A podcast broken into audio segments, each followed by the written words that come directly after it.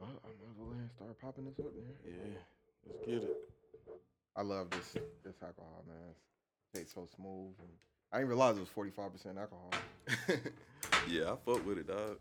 You ever tried Monkey Shoulder? So it is. That's whiskey also. It's a Scotch, and it's a blended Scotch. So it's like three different Scotch or three different whiskeys. Mm-hmm. And it's like 50% alcohol, but it's smooth as hell. Like you can't tell. But if you drink 2 cups of that shit, over with, man. There you go. Yes, sir. Yeah, I remember when I first got my promotion, this was I was like, man, let me try something different. And I went to the liquor store, they had advertising this, and I was like, all right, let me go ahead and get a bottle of this. Yeah, this shit be hitting. It's strong, too. Yeah, man. I ain't gonna lie, I've been drinking Hennessy like the last 2 weeks, dog, but I'm off that Hennessy like that, bro. Yeah. Hennessy goddamn, dog, we overhyped Hennessy like a motherfucker. We did. I haven't drunk Hennessy probably, I'd say, better part of 3 to 4 years. And then I kind of drunk Douce a little bit after that, but then even Douce, I'm big on the whiskey game now, man. Scotch, bourbon, whatever. Bro, these cups fire as fuck, bro. Oh, appreciate it, man. Appreciate it. Yeah, I love collecting cups, man. Nigga, like, that shit so fire. I was looking in the cup, I was like, nigga, is that a figurine down there? Yeah, dog. It's so I had a platform that you could put it on, and it had like an LED on there. And it was purple. So when you look at it from the side, the crown is purple inside. Yeah. Oh, that's fire. I can't find it though, man. So when I like those little crown, the little king throne chairs too. Yeah. You be seeing those shits? Oh yeah, man. Yeah, I love them shits, dog. Yeah, that's a crown glass too. It's not as cool as that one, but I like both of them, man. This shit fire. I ain't gonna lie. Yeah, man. But yeah, bro, we overhyped Hennessy, dog. I'm tired of Hennessy, bro. Yeah. I've been drinking it, though. I drank it last night, and I drank it the night before that. But I mean, they get the job done. Don't get me wrong. Yeah. It's overpriced now, too, though. It's overpriced for what it is, man. They charging like $39.99 for a bottle now. For sure. That, Ciroc, in my opinion, I like Ciroc on occasion, like parties and weddings and stuff like that, but it probably wouldn't be nothing I would just buy on the record. Bro, when Ciroc first came out, I was a hype beast. I was buying it for the name. Oh, but for sure. Yeah. That shit was garbage, bro. I used to tell people all the time, what was that other liquor called? Ivanovich? Yeah. Oh, my God. That shit better than Ciroc to me. Yeah. We used to buy it all the time. Yeah. Like, all the different It's better than Ciroc. Ciroc is just, it is what it is. It's flavored vodka. That was the college drink, Ivanovich. Yeah. I haven't drank that shit since I left College Station, The bro. Peach, everybody was killing the peach flavor, dog. But yeah, I'll take that over Ciroc, dog, because it's all just flavored vodka. Yeah. That's all it is, bro. To be like, I feel like the older that I've gotten, I learned to appreciate the taste of alcohol. Mm-hmm. Like back then, we would drink and mix our drinks all the time, right? So any brown that we had, we throwing Coke in there or whatever. Yeah. The flavored drinks, you get cranberry juice or the Simply Lemonade and stuff like that. Now I've gotten to the point where I can appreciate the taste of liquor, so that's why I've really become a whiskey guy, because I like the way the whiskey tastes, especially like the real smooth blended ones. And I don't mix my liquor anymore. I drink it straight like this. Like whenever I drink liquor, I always just buy the bottle and then I drink it straight like this. Yeah, that's that grown man drink. It's like you grow up watching like your favorite movies, and the grown man get off work and he pops the top and pours his glass and he's walking around with his little pinky out. Yeah, man. Yeah, exactly. And it's like, it's kind of like the same thing with smoking cigars, you know what I'm saying? Like it's very stylistic versus you just drinking just to get drunk, and it's just bottomless pit of just throwing back whatever is in the glass. You don't really care how it tastes as long as it gets you fucked up. That's why I got off of beer, because like when it comes to beer, bro, I'm just like, and if I drink beer, I have to have Stella Artois. I like Blue Moon. I like Blue Moon's getting real popular. Yeah, Blue Moon, garnish it with the oranges. Exactly. Yeah, Blue Moon and Shock Top both with the orange. Stella, I tend to like that with lemon. I'm a Corona. Yes, and Corona. And Modelo I would drinker. Never get rid of Corona. Yeah, I like Mexican beer. Yeah. And I've been drinking a lot of tequila too. I love tequila. I need a tequila sponsorship. Tequila, I've actually grown to appreciate that the older I've gotten to, because I didn't used to like when we used to drink it back in college. Mm-hmm. I didn't like it then. The only time I could even tolerate it is taking shots of it. And now I can tolerate it a lot more. That tequila's strong though. It's strong, yeah. You know, man. All the old heads say that's the devil's piss water. Oh my god, man. Tequila, you have some rough nights on that tequila, yeah. Man. Hey, bro, stay up to the mic. But yeah, that's the devil's piss water though, bro. Yeah. But yeah, man, let's get started, man. What's on your mind first, man? I love doing a little intro. Okay. Oh yeah, but another episode of Sit Down with Slims. And I got a special guest in here. I'm doing the intro stupid late, but better now than never. Stan the man. Yes, sir. Stan the man. What's going on, people? Stan, I've been wanting to do this podcast for a second. I was just telling him I'm real excited to do it. Probably one of the best brothers I know. That's why I decided to pick this topic to do it, to have a podcast with him. I appreciate that, man. Yeah, Slim is a good dude. I remember when I first met Slim, probably back in like 2012. I was like, man, he like real cool, you know, especially one of the coolest guys I met in Augusta, and one of the, you know, the realest guys, because he gonna tell you like it is. He, you know, you ain't never got to worry about him saying one thing around you and saying something completely different around other people. I've always appreciated that about Slim. I appreciate that, dog. There's probably some people that would say otherwise. But, you know, that's how people are, man. Everybody has their own perspective. Yeah, I was telling my homeboy the other day, I was like, dog, I ain't never really cared about being liked. That ain't never been my thing. Like, I wasn't one of them people that, like, you know, of course, you know, your parents are military too, right? Right. Mm-hmm. Yeah, so, you know, when you move around, like, you're the kid that always focused on, like, man, I got to meet friends. Exactly. Bro, I never had that chance to feel like that. Every time I moved somewhere, I literally would go to school. I wouldn't say nothing to nobody for like the first 4 periods. Yeah. And then I'll go to lunch and I start playing ball. And they're like, oh, this nigga the best ball player we got in the school. Yeah. And they all just start running towards me. So I never had the chance to like just kick back and be like, damn, it's going to be weird meeting new friends. Yeah, that makes sense, man. I mean, like you said, military family, I moved around a lot. Not to mention moving to Augusta. I moved to Augusta my 12th grade year, so it was really rough, especially because I ain't go to no military school. I went to a public school. I went to Richmond, so yeah, you know, so it was really, really hard to make friends then. But see, Richmond got a lot of military people at that school, though. It does, and that's how I ended up starting getting cool with people, because I would hang out with people that was on the military base. Bro, my transition was real rough, dog. I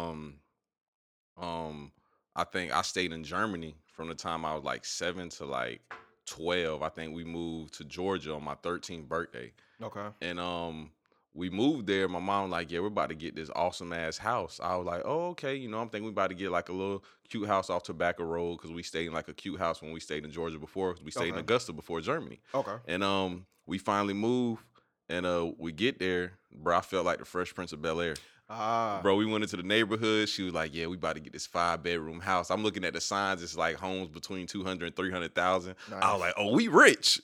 Yeah, especially in Augusta, 200, yeah. 300,000. So I'm like, we rich. Quickly, I found out we weren't. But, but bro, I go to school. I will never forget, dog. I go to school. I walk into the cafeteria, because I guess everybody, you know, all the kids got to stay in the cafeteria. I'm in middle school. I'm in 8th grade. Okay. All the kids got to stay in the cafeteria before the bell rings.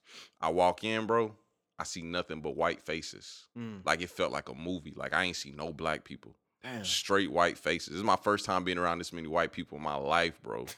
And I'll never forget, dog, this white girl stands up and goes, damn, he fine as fuck. Oh, snap. A white girl. I'm like, what the fuck is going on here? Like, they was acting like they ain't never seen no black person. Yeah. Of course, throughout the day, you know, I seen a couple black people. Right. But it's mostly white, bro. That shit was like a culture shock for me. But I was just talking about it last night. Like, I'm glad that happened, because it opened my mind up to, like, a whole nother world. Like, and now I feel like I'm just well-rounded, just so diverse. I mean, it's healthy to be able to move around and meet different types of people, meet people from different backgrounds.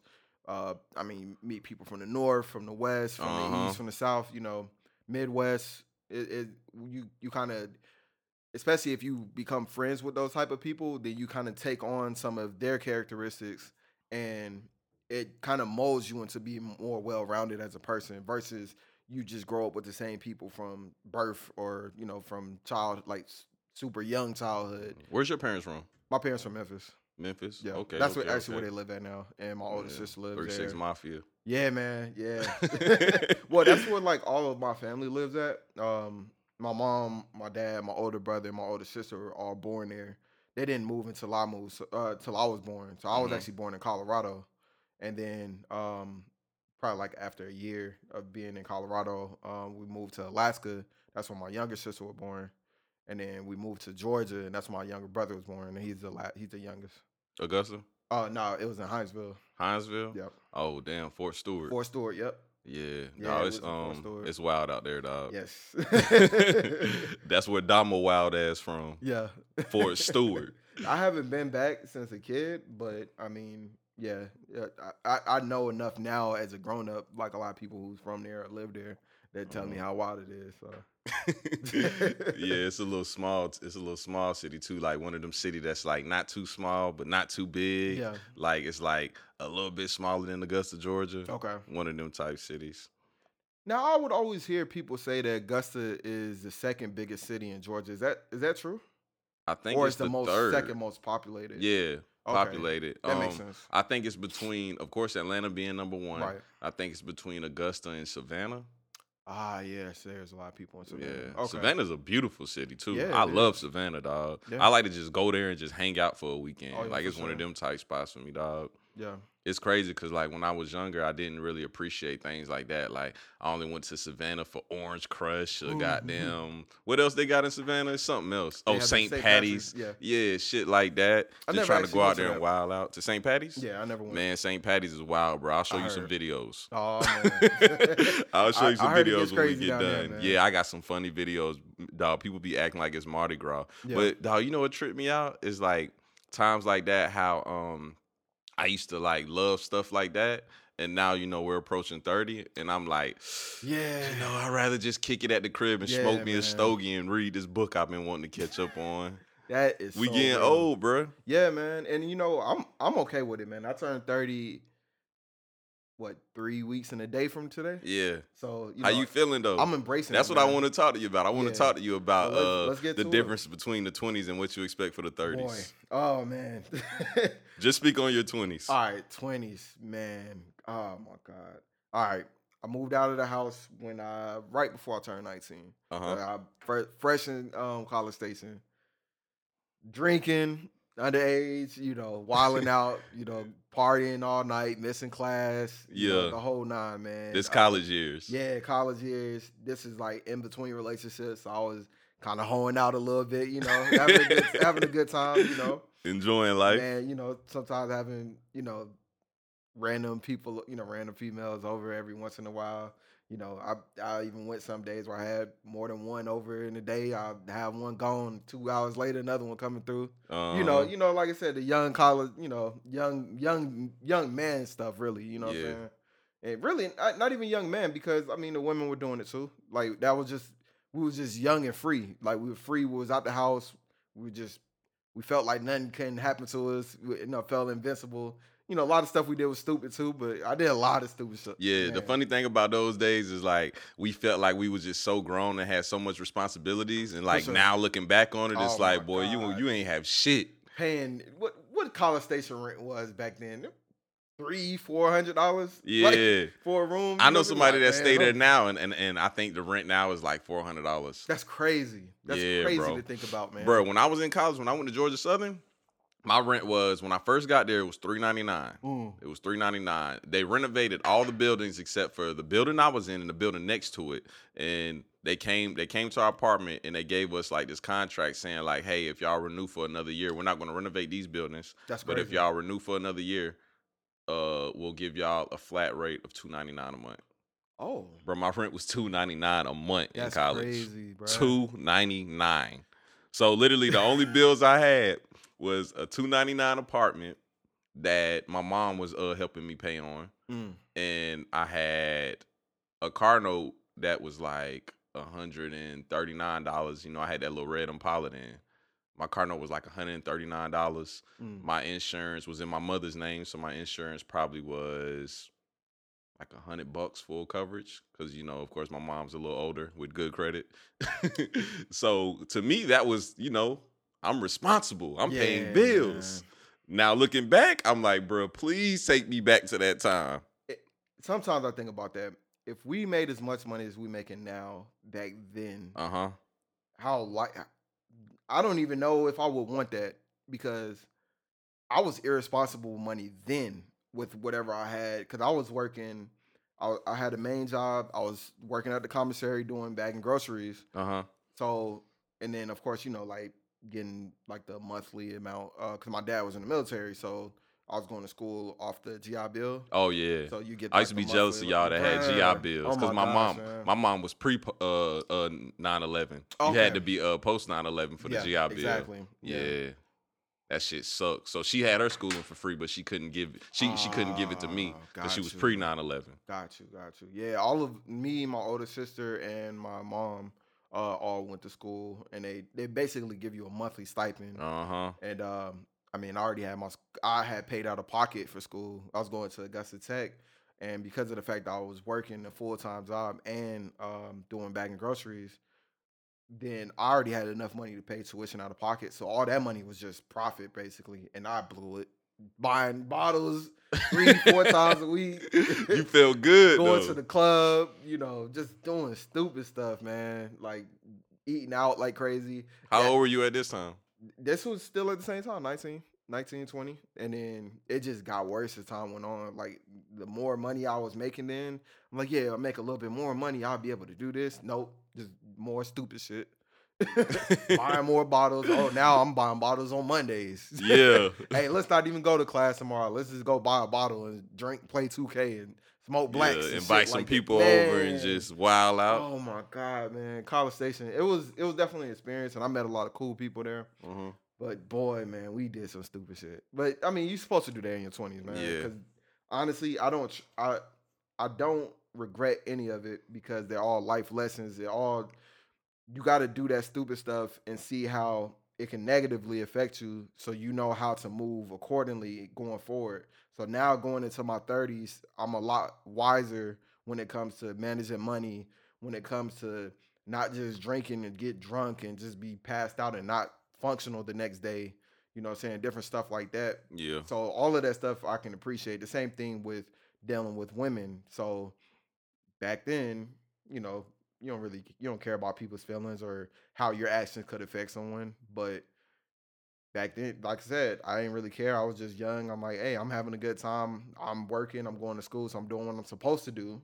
Yeah. Quote unquote, you know, and not even thinking about the other things you could be doing. No. Yeah, exactly. It's like, you don't have to treat people like shit just because you feel like you got it together. Mm-hmm. But you know, when you feel untouchable, then that's just how you are. You know what I'm saying? Bro, so what about the mid-20s? So mid-20s, this is now getting into kind of relationships then.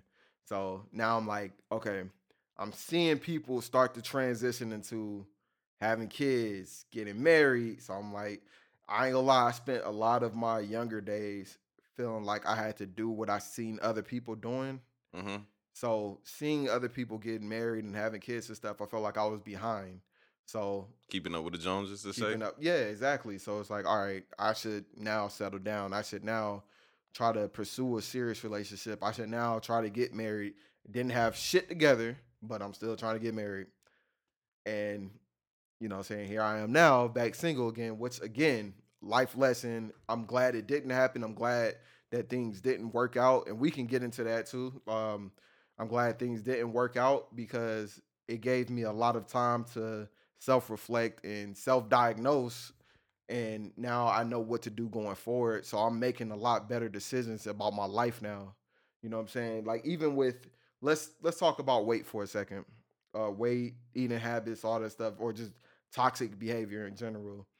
I gained a lot of weight in my 20s. And now I'm kind of like trying to undo all of that damage that I did in the 20s. Because I wasn't thinking about it, you're not conscious of it, and you don't really see the negative effects of eating all this fast food, drinking 6 to 7 times a week, and you're drinking like heavy, you know what I'm saying? Oh, trust me, I know, bro. Exactly. And, you know, up until 3-4 o'clock in the morning, then now that you reach this hour and you're still not sleepy, oh, let's go to Waffle House, go get this all-star breakfast, 1,300 calories. Uh-huh. Now you're eating this at the middle of the night.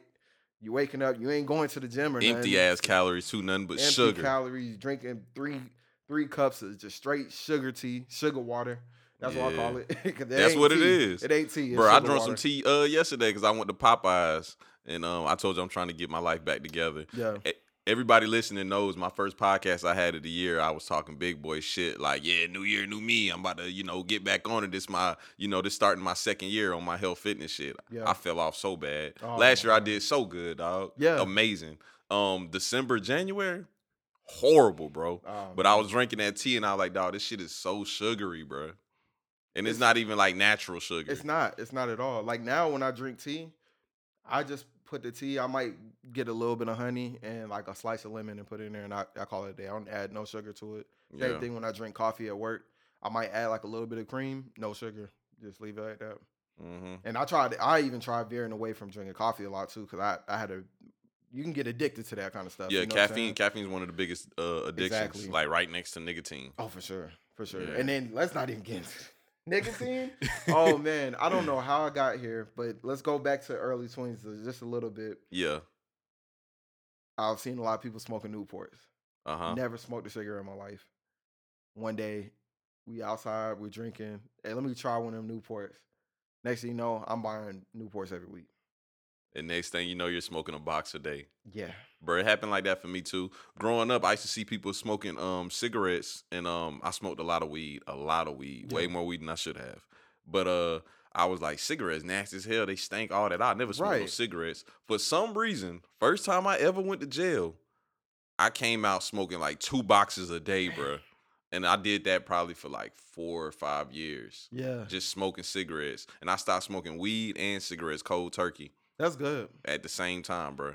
I got so fucking sick. I was throwing up. Oh, I lost weight. And I was already skinny as hell because this when I was like 19. Yeah. Bro, I lost weight. I was sick as hell, bro. But I was like, bro, I'm not smoking no more. Yeah. The weed, I stopped smoking the weed because it started making me so paranoid. Like, I literally would get high and just sit at the house and just be like, oh, you ain't shit. You might as well not leave the house, boy. Or I'll get social anxiety. I'll get high and I'll go out and I'll just be feeling like everybody's plotting against me, just looking around. Yeah. It makes me paranoid, bro. It's just not for me. Anytime that I've smoked weed, I've always been super paranoid. Yeah. Paranoid. And that's why, like, I have a beef with people that feel like weed is the best thing in the world and everybody should just do it. It's like, it's not for everybody. It's not. I'm not saying it's not for you. It can be for you. Well, it's a hallucinogen, so it really will cause you to hallucinate. And depending on what kind of anxieties you have, it can really, you know what I'm saying, make that like it can make it exaggerate the situation. So if you already a really anxious person around a lot of people and you do that which around people, you can become like super anxious and you start freaking out and stuff. And I've seen people freak out and almost like call the police because they feel like somebody was trying to attack them. And it's like, hey, relax, man. But it's like, no.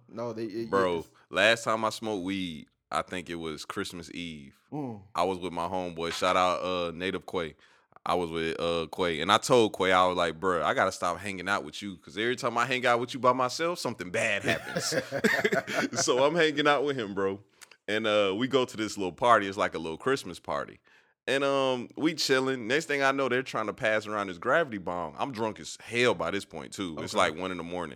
And they passing around. I'm just like, hell, I don't even smoke, but I hit the gravity bomb. Fuck it. Now, I remember last time I hit a gravity bomb, I think I was like 16 and I freaked out. Oof, so let's fast forward. Now I'm 28. Okay. I hit this gravity bomb. Bruh.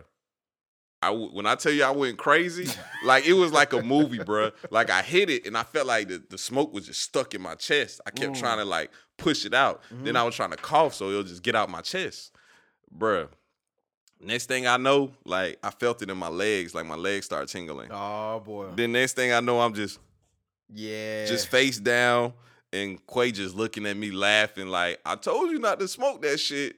And I'm just like, hey, bro, I'm going to go outside real quick, get myself together. I'm going to come back. He was like, all right, bro. I went outside. I start freaking out. Like a van pulled up, like right when I went outside. And I was like, who was that?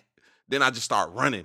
And then I called him and was like, hey, bro, my bad, bro, but can we go, dog? Like, he was like, I already knew it. And I was like, all right. So he had some other shit going on. So he ain't come outside for like 15 minutes. Bro, that was the longest 15 minutes of my life, bro. Oh, yeah. Bro, Tom is definitely slowed down during that. Bro, so when he finally came outside, he was trying to talk to me about some serious shit. Bro, I couldn't even talk. And, like, my conversation skills, I think, are on 10. Nah, I couldn't talk to him about nothing. I was like, bro, we got to get home. Yeah. And I don't want to ever do this again. And what else I told him? Oh, I was like, bro, I'm just ready for tomorrow. Like, it has to be tomorrow. I'm going through it. It has to be tomorrow. Whole time in the car, I'm just thinking, like, man, Quay done set me up, man. He trying to get me. Yeah. And this is one of, like, the most beautiful people I know, bro. Like, wouldn't do nothing to anybody. Like, just amazing person. And I'm sitting there like, bro, he's trying to get me, dog. He's trying to get me. You know what I'm saying? And he's like, bro, you about to go home. He get to the crib. He talking to people like, bro, Slim tripping, dog. Yeah. And I was like, yeah, I am, dog.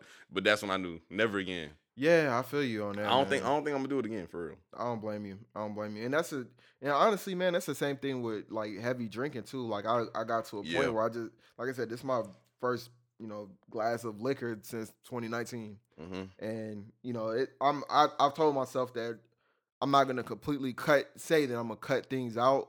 Drink on occasions. I'm just gonna do it, and then if I feel the need to do something every once in a while, then I'll do it. But it's kind of harder when you say, I'm not going to do this anymore, because your brain almost tells you, yes, you are going to do this again. And then it becomes harder to resist it, where it's just like, oh, you just mentally just stop doing it and don't even tell yourself that you're not going to do it anymore. And you'll just eventually just stop doing it on your own. Same thing with eating fast food, same thing with smoking.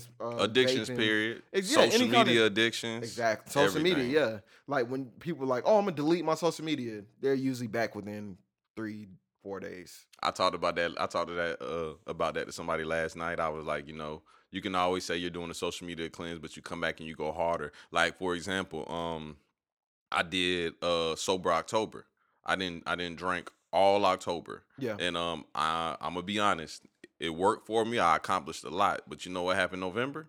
Drinking crazy. Bruh, more than before, dog. Oh man. Like way more. Like now I felt like I had to make up for the lost times. So now where I'm at with it, I'm like, I'm gonna drink on occasions, bro. Like I'm not gonna sit here and lie to myself and say I'm never gonna drink. Yeah. But I'm just gonna drink when I feel like it. And it works for me. It works. Like, it'll be like 3-4 weeks go by and I'll drink one time. I might drink 2 days in a row. But then I don't drink for another 2-3 weeks. Have you ever thought about it like this? So your brain is, it's a composition of experiences, thoughts, just stuff that you've experienced throughout life, stuff that you've learned throughout life. Mm-hmm. So when you remove something from it, it's a void there. So when you tell yourself, I'm not going to do this anymore, and you remove that from your brain is trying to refill that void. Yeah. So whatever you removed from there, it's making you think about it even more now because of the fact that it was there. Now you're just telling yourself it's not there, but it is still there. Your brain is trying to refill that void.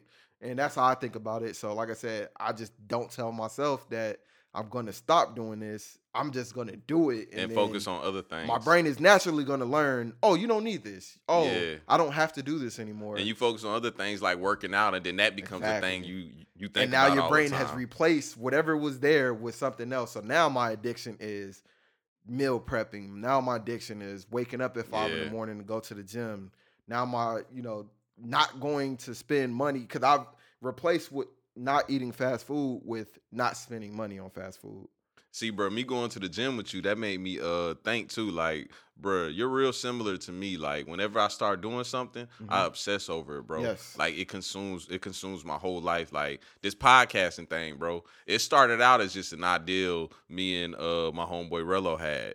And I just was like, I thought about it before. I was like, but I didn't know if I was going to execute on it. When we started, I can't stop, bro. Yeah. It's like a train. You had like, I just can't stop. Yeah, bro. And it's like, I keep going. I keep investing in this. I keep investing in that. I just can't help it, bro. Yeah. Like right now, my whole thing is podcasting and then this business stuff. Like, I actually talked to my mom about it the other day, and she was like, why don't you get a job as a school teacher or something? Like, you always obsess over things. Because in my mom's head, she wants me to be like this nice, educated college professor that teaches the youth how to be good men, and that, starts a nonprofit and young black inner city kids that help them become men, like teach them how to tie ties and teach them how to become men type shit. And, it sounds good, and, I'm very appreciative for her to view me like that, but that's not who I am, like, whatsoever. Like, I never had nobody teach me how to be a man. Yeah. So now I'm going to run around teaching kids how to be a man, and I'm still figuring it out. Yeah. I'm 28, and I'm still trying to figure out this whole thing. I mean, I can appreciate you saying that, because I feel like it takes a man to realize that he hasn't fully developed as a man and he still has room to grow. Because you do have a lot of guys who think that they got it all figured out and they understand life and, you know, how everything works. Oh, ego is disgusting, bro. Oh, for sure. Yeah, for sure. And ego will hold you back from so much in life. Whenever you think you're perfect, you don't give yourself room to grow. There's no room to grow. Yeah, you're perfect. You have no room to grow. There's no way. There's no much further up. You always have to stay grounded and say, you know, there's a level higher, and then you push to hit that next level, and you just keep doing that. And then you'll look back and you're like, dang, this level that I thought I was perfect at, like, that was nothing to me. Like, exactly. Man, it's crazy. Exactly. That's why, like, sitting here talking about it now, when I was like 25 years old, I thought I just had it. Oh, man. I thought I just had it figured out. Like, yeah, I'm good. I'm going to be like this forever, and this is going to happen. So fast forward 3 years to this current day. Bro, I don't think like that whatsoever anymore. And it's like, I can't even think how it's gonna be when I'm about to be 40. Yeah. I don't even know how it's gonna be, like where I'm gonna be. Like, I'm excited as hell to think about it. And that's why, like, I'm not like most people. That's why I asked you about transitioning between 20s and turning 30, because it's like most people, they're scared to like to reach those 30s. Me, I'm excited. I'm like, I can't wait to see what life has in store for me. Let me tell you why me and you feel that way about being excited about 30 and why some people don't. Mm-hmm. You see the potential of where you're going. For instance, with your podcast, you're growing this daily, and just any other business ventures that you have or any other interest that you have, mm-hmm. or just knowledge in general. You seek to gain more knowledge on a daily basis. And I also seek that same thing. I also seek how to further my finances, how to, you know, increase my finances and increase my knowledge about finances, grow my businesses and side jobs and stuff like that. A lot of people feel like they've done everything that they can possibly do in their 20s, and now they hit their peak and it's nothing but downhill from here. So when they hit 30, they feel like, I'm old now. Now it's just living out life until I die. Man, life is just getting started. You go through the 20s to mess up so you can gain the knowledge that'll get you doing so much better things in your 30s. The 30s is your prime, not 20s. Mm-hmm. You know, but a lot of people don't realize 20s to start. And I think the other difference is we don't have kids. Correct. So we've lived life on our own, and this is not a knock against people with kids, because I definitely respect people who still do that with kids. I actually kind of respect it more because they've learned to be unselfish, help develop other people as well as developing themselves at the same time. But you do have a lot of people who feel like once they have kids and get married and stuff, that life kind of just is now stagnant or just downhill. Really, bro, up from like there. I think it's that they start settling when they have kids. Well, yeah, it's settling. That's exactly what it is. You're settled. So when you settle, you don't think to try harder. You don't think to go out of your norm or comfortability to, you know, increase anything in your life. You're just living life to survive at this point. And I never want to live like that, man. Me neither, bro. Like, even if I did have kids right now, dog, I would still be trying to go after things that I want to do, because growing up, my mom always had these conversations with me about the things that she wanted to do. Yeah. And how she feel like, you know, she kind of didn't take advantage of those because she had kids. And I always think about those type things like, man, whenever I have an ideal in my head, I have to at least try and go after it, because I'm also not one of them scary people that's scared to fail. You miss 100% of the shots you don't take. Oh, my God. And you know what? I actually just learned that. Like, I've always heard people say it, but I really grasped the concept of that probably 28 through 29 and going into 30. That's when I really kind of grasped that. Like, all right, don't be afraid to take a chance or something. Don't be afraid to fail, because if you're not afraid to fail, then that success would be that much better, man. And if you're afraid to fail and you just don't try, then you'll never succeed because you ain't even try. Yeah. So you automatically failed at that point. Yeah. People need to just get out their comfortable zone, bro, and just try to do what they want to do. That's why I tell people all the time, like, you know, the example we always use is like rappers, like local rappers and things. Mm-hmm. People be like, oh, man, he's almost 30. He's still trying to rap. He's so trash. It's like, man, at least he doing what he want to do. Right. Like, at the least. That's why I never, like, try to down somebody. Don't get me wrong now. If you got them almost 30, you still selling nickels and dimes. You know what I'm saying? You still selling nickels and dimes. You trying to rap. You dropping your girl off at work and driving her car all day to trap. Yeah, it's not cool, man. Yeah, you might want to try something else. Yeah. Time for a new hustle for sure. Yeah. Yeah, man. But for the most part, like, at least you doing what you want to do. Yeah. As far as the rapping thing goes. The rest of that shit's some bullshit. Yeah, man. And gosh, man, it's so many people who wake up every day hating what they do. So many people, I don't want to go to this job. I hate this job. But you've been working there 3, 4, next thing you know, 5, 6, 7 years, and you're like, why didn't you try to do nothing different? Like, if you woke up 365 days out the year and you hated whatever you're doing, because it is 365 days. Even if you might work 5 days a week, on the weekend you're thinking about not wanting to go back to work. So that consumes your weekend as well. Exactly. So it's 365 days of you hating that job and you still being complacent and doing that. Why? Not wanting to make a change. Yeah, not wanting to make it, or scared to make a change, or scared to venture out and do something different. Just being comfortable. Why? Like, you have to take those chances. You got to. You have to. Let me tell you how the chance that I took. You know, I was working at, Wow or whatever, Knowledge. Yeah, whatever, Wow, the cable company. When I moved up here. One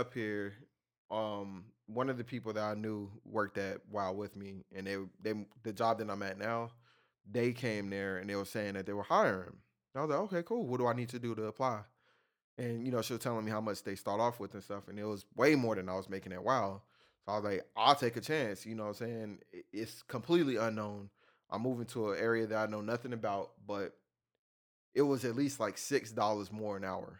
So I was like, okay, cool. I was like, what do I need to do? So I applied, and I came in as a temp. I moved up here. I moved from Augusta that Sunday, and this is when we were, me and her were still together, and we moved in with her mom. And I would drive. This is in Covington, Georgia, and I was working in Kennesaw, so I was driving to work like 60 miles a day. Bro. That's far as hell. Yeah. 60 again, miles there and 60 miles back, 120 miles. Yeah. Damn. And again, taking a chance, because I was like, it's going to get me something better. I know it is, because whatever I'm doing now is not working, so I need to try something different. Investments and sacrifices. Exactly. So I made that sacrifice, and I came up here as a temp, and from there, it started off really rough. Like, I was trying to learn a job. I actually was about to get fired probably after like my first month, because I wasn't hitting the numbers that they wanted me to hit. And then next thing you know, something just clicked. I sat with somebody. I was like, let me observe what you do, how you're successful at the job. And after that, I was like a top performer. And then they hired me on permanently probably like 4 months later. By the end of the year, I moved up to a tier 2. And then like 3 months later, they promoted me to a team lead. And then 2017, I got promoted to an operations supervisor. So, And that's where I'm at now. That's the success story. Yeah, man. I mean, it's taking a chance, and now I'm making more. And also staying consistent and knowing exactly what you want. Exactly. And I worked hard, man. It was nights that I didn't leave there till like 12 in the morning, still having to drive back all the way to 60 miles. And 12 after working 10, 11 hours. You know what I'm saying? But it definitely paid off in the end.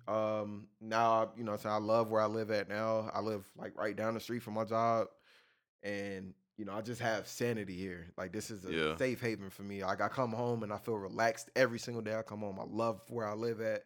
I just love being here. I love going to work. I enjoy my job. And now doing Uber and Lyft on the side, I'm making extra money. Oh, yeah, that's something else we got to talk about. So what made you want to start driving Uber and Lyft? All right. So after the breakup. Which we're going to get into? Yeah, we can do that. If you whatever one you want to do first. I guess we can do this first, though. Yeah. And then I can kind of, when we go back to that other part, then it'll transition into how I got to that point. Yeah. I'm not trying to deep dive into that too much, though. I'm just fine. Like, whatever you want to do, man. Brush up on it. I'm an open book, man. So whatever you want to do. Okay. Yeah. I have no, we can get into whatever. All right. So Uber and Lyft. So after the breakup, I don't even want to say after the breakup, after the split between like us living together. Because there was a decent amount of time between the breakup and her moving out from where we were living at, where we were living in a 2-bedroom in the same apartment complex. I didn't have a car at the time, so I was like Ubering to work and stuff, and I was just asking people, hey man, you know, what do you think about Ubering? You know, how much you normally make on like an average, and you know, it's a pretty smooth job, and you know, just asking them like the normal questions and stuff. And literally everybody that I talked to said they enjoyed it. And it, you know, I had some people who told me they only do nights. I had some people who told me they only do Monday through Friday. Some people say they do early in the morning, take a break and just relax throughout the day, do whatever. And then some people who do it as a side hustle. So I was like, well, I work, you know, Monday through Friday, 8 to 5, you know, on most occasions. Sometimes I work 9 to 6, it depends. And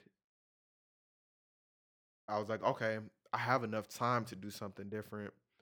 If I go to the gym early in the morning, then I have after 5 pretty much the rest of the day, and then the weekend I have all weekend. I'm because single. There's 24 hours in a day. Yeah, it's 24 hours in a day, so how are you going to make the best of that time? So I was like, I actually like driving. Like I like getting on the road and just clearing my mind. And I was like, let's try it. So I got a car, and immediately after getting the car, I applied for Uber and Lyft. I was like, I'm going to get this car. I can afford to pay for it on my salary, but if I do Uber and Lyft, the car will pay for itself. Mm-hmm. So now the car has become a business investment versus, correct, you know, just what I can't remember the name of it, but basically instead of it just being an expense for me, now it's a business investment. This car is making me money. This car is my business. Yeah. So, and I can use it on my own free time because it's my car. So I got the car. I started doing Uber first, probably a couple of weeks later. Cinco de Mayo actually is the first day I started. And I was nervous. I ain't gonna lie. I would have picked up my first person. I get there. They wasn't where the spot was at. So I was like, oh, snap. I drive to the wrong spot. And I called the person. And I actually had passed them. I didn't realize I passed the person. The spot isn't always exactly accurate. Like, they can be a little bit away from it. But I picked them up. He didn't really want to talk, which was cool. You know what I'm saying? I was like, okay, I'm still learning. So I was trying to make small talk. He didn't really want to talk. He had his headphones on. So I was like, all right. I drove him to the spot, dropped him off, and it was over. Another one came in.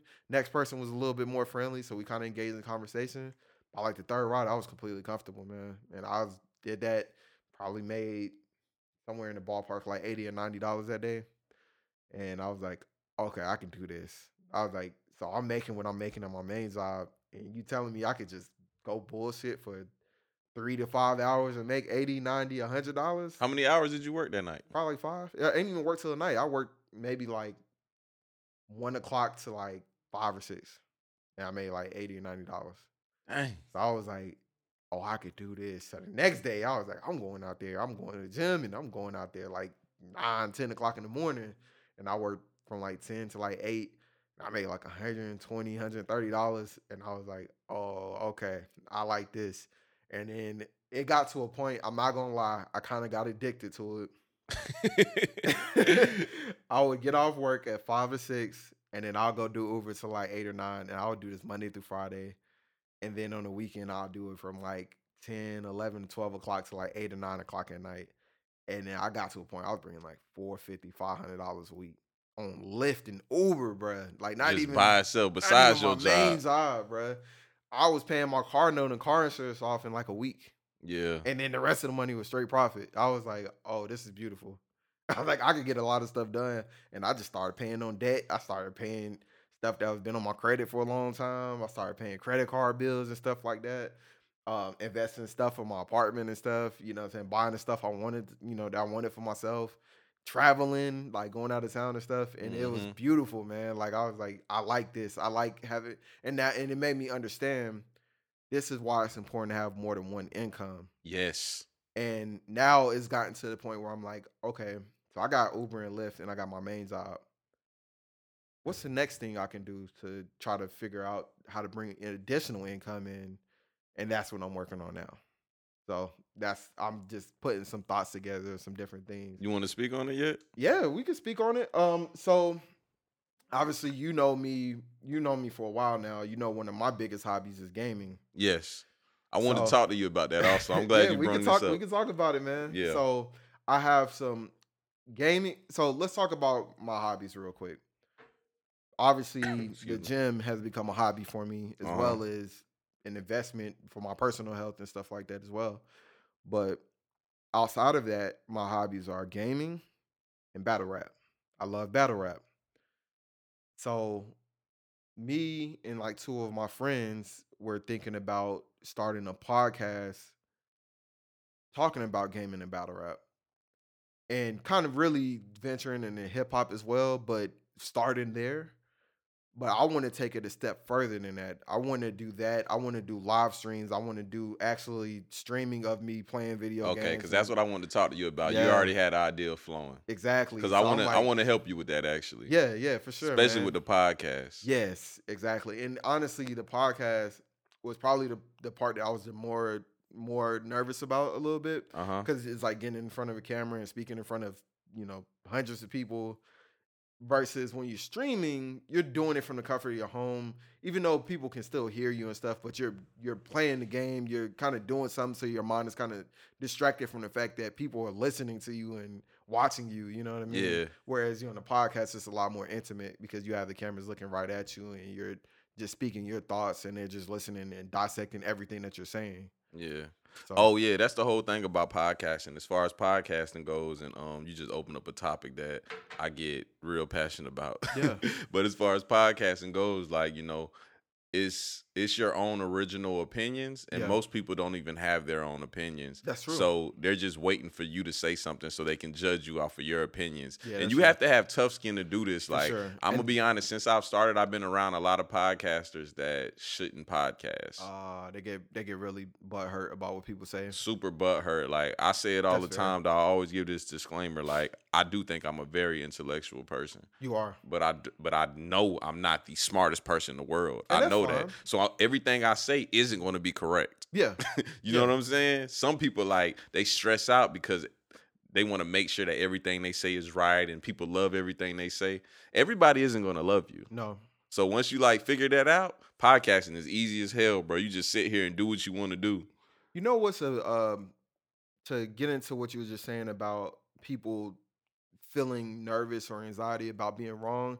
Mm-hmm. You know where that kind of stems from? This generation, we live in the information age, and people post their public thoughts and stuff on social media so often that they have the opportunity to research stuff and Google stuff before they post it. Yeah. Whereas you're doing podcasts is live, so it's the first thing that come to your mind. It's right so there. So if you're wrong, you just wrong. That's the best thing about podcasting, though. Yeah. It's raw. That's why I love to keep my podcast raw, bro. Like, if I do edit my podcast, it's only like the little quick second that I go do something and come right back. Yeah. Like, I like to just keep everything in it, so you know you get the feel, of the room, they get the vibe of us. Absolutely, absolutely. And like I said, man, you are naturally raw person like that. Like, kind of when we opened up the podcast talking about how you keep it real with, like, your friends and just anybody that you're around. You say one thing around one person, you're going to say the same thing around a different person.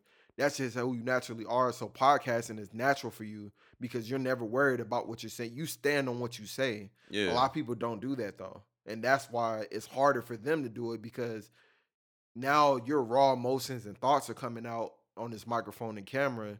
You don't have time to think. I mean, some people might rehearse some stuff, but you're going to tell very quickly if something is rehearsed. Like, people watching this, they're going to see this is a natural conversation between me and you. Mm-hmm. But you can listen to some podcasts. You can tell it's scripted. You could tell it's super scripted, too. Yeah, for sure. Interviews, podcasts. I hate podcasts like that, too, dog. It's not natural. It doesn't come off organic. And the people don't even look comfortable talking about whatever they're talking about. So yeah. It's kind of like you see it, and it's like they know exactly every topic that's about to be pitched to them, and it's just like, ugh. Yeah. I might as well pop in paid in full on DVD. Basically, I mean, there's literally screening questions, and I'm gonna ask you this question, and then this is I'm my gonna say that after it, and this is what we're gonna go into after that, and there might be a little ad libbing or a little, you know. It's a little bit of natural. There's nothing wrong when you podcast. There's nothing wrong with, like, having a little structure. Like, last weekend I did a podcast. I appreciate structure. Yeah, last weekend I did a podcast with a guy that has a real good podcast. It's called More Than a Masters. Okay. And That's what he does. He kind of have his points he wants to hit. He like does everything in order. I love that for him. Oh yeah, for like sure. I love it. Me personally, I can't do that though. Yeah, because like I love talking all over the place. My brain is very complex. Mine's complex, is too. So yeah, mine's is too. So like I just have to be all over the place. For him, that works and it sounds amazing. Yeah. He structures his podcast very well.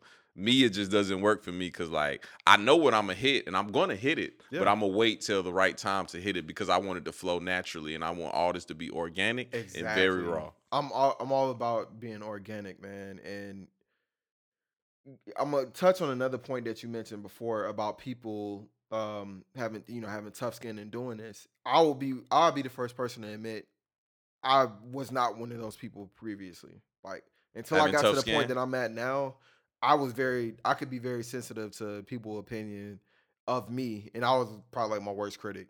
Yeah. Honestly, and being in management, that kind of shifted me away from that because being in management, you have to make tough decisions. You have to sometimes make the unpopular decisions. It puts you in that leadership role if you're ready or not. Exactly. And the hardest part about that is if you get promoted and you're now over who your peers were. Because now it's like, oh, I used to be alongside of you and we talking about all this and stuff. But now you've changed because you become this person. And it's like, I had to change. I mean, I can't, keep doing stupid stuff or whatever. It's like what Jay-Z said. Jay-Z said, you get to this point and everyone is like, hey, you've changed. And you just look at them like, hey. You damn right I changed. I didn't come this far to stay the same. Absolutely. Absolutely. And you Hov is an amazing person. I love quoting him. Absolutely. He's my favorite rapper. Yeah. He's my favorite rapper for sure. He's probably my third. Yeah. My favorite is Tupac, then Lil Wayne. Then Tupac Hov. Is fire. And old Lil Wayne. Oh, mixtape Wayne. Yeah. Crazy. A nigga grew up off Lil Wayne. But he ran a whole decade. Dog, I can make a whole podcast about Wayne. Lil Wayne ran an entire decade by himself, bro. Every remix. If you heard a remix, he was on it. Nah, you know what's crazy about Wayne? And you see, this is exactly what it is. I get off on these tangents on my podcast. But dog, the crazy thing about Wayne running the whole decade is now this is the next decade, and his artist runs this decade. Drake. That shit is crazy, bro. It is crazy. It's crazy. It's crazy. And the crazy thing about it is they both shaped it, the sound of that decade that they ran. Uh-huh. So a lot of the songs you were hearing were kind of that same structure that Lil Wayne was running. And now look at Drake. There's a lot of Drake spawns, and they kind of starting to shift stuff a little bit on their own. But he shifted the sound of rap and hip hop now. And they almost kind of blended hip hop and R&B, to be honest. It's like hip hop and R&B is kind of almost the same genre now. You know what I'm saying? Even if you turn into a R&B radio station or hip hop radio station, you hear both of them on both. What Drake said is Drake featuring Drake. It might as well be. Exactly, man. For real. And I ain't even the biggest Drake fan, but I can appreciate the genius behind it. I'm not a Drake fan at all. Yeah. I got to call it what it is. I'm one of them type people that research something and I know what it is, even if I like it or not. Right. Like, I already know what it is. Yeah. But yeah, what were we talking about, man? I'm always getting off on a tangent most of the time. We were talking about Uber at first. So did you want to get into the relationship thing? Oh yeah, that's why we're here, dog. As far as the relationship thing, so you having these these jobs, these sources of income. How did you balance your relationship with these jobs? Oh boy. All right, so let's do this then. All right, we're gonna start with man, we might as well just take it all the way back to the beginning. So I might as well go ahead and name drop at this point. When me and Vero were talking and stuff, this was kind of around the time where, like I said, 2012 was an extremely rough year for me financially, school, all that stuff. You know what I'm saying? Everything that was in my life felt like it was going wrong, honestly. Uh-huh. I was with my previous girlfriend and we were together for 3 years. We broke up, and then so that happened. Just moving from job to job. I think that was actually the same year I stopped going to school because I couldn't afford. Remember, I said I was paying school out of pocket. I couldn't afford to do that anymore, so I wasn't going to school. I ain't even gonna make an excuse. That's not the only reason. I just kind of got lazy and complacent, and I just missing class and stuff like that. There was a lot going on in life. The only thing that was going right, so I gained a lot of weight in between the first relationship until that point in 2012. And that's when I started working out. I ended up losing like 30 pounds or something like that. So I ended up getting kind of smaller again.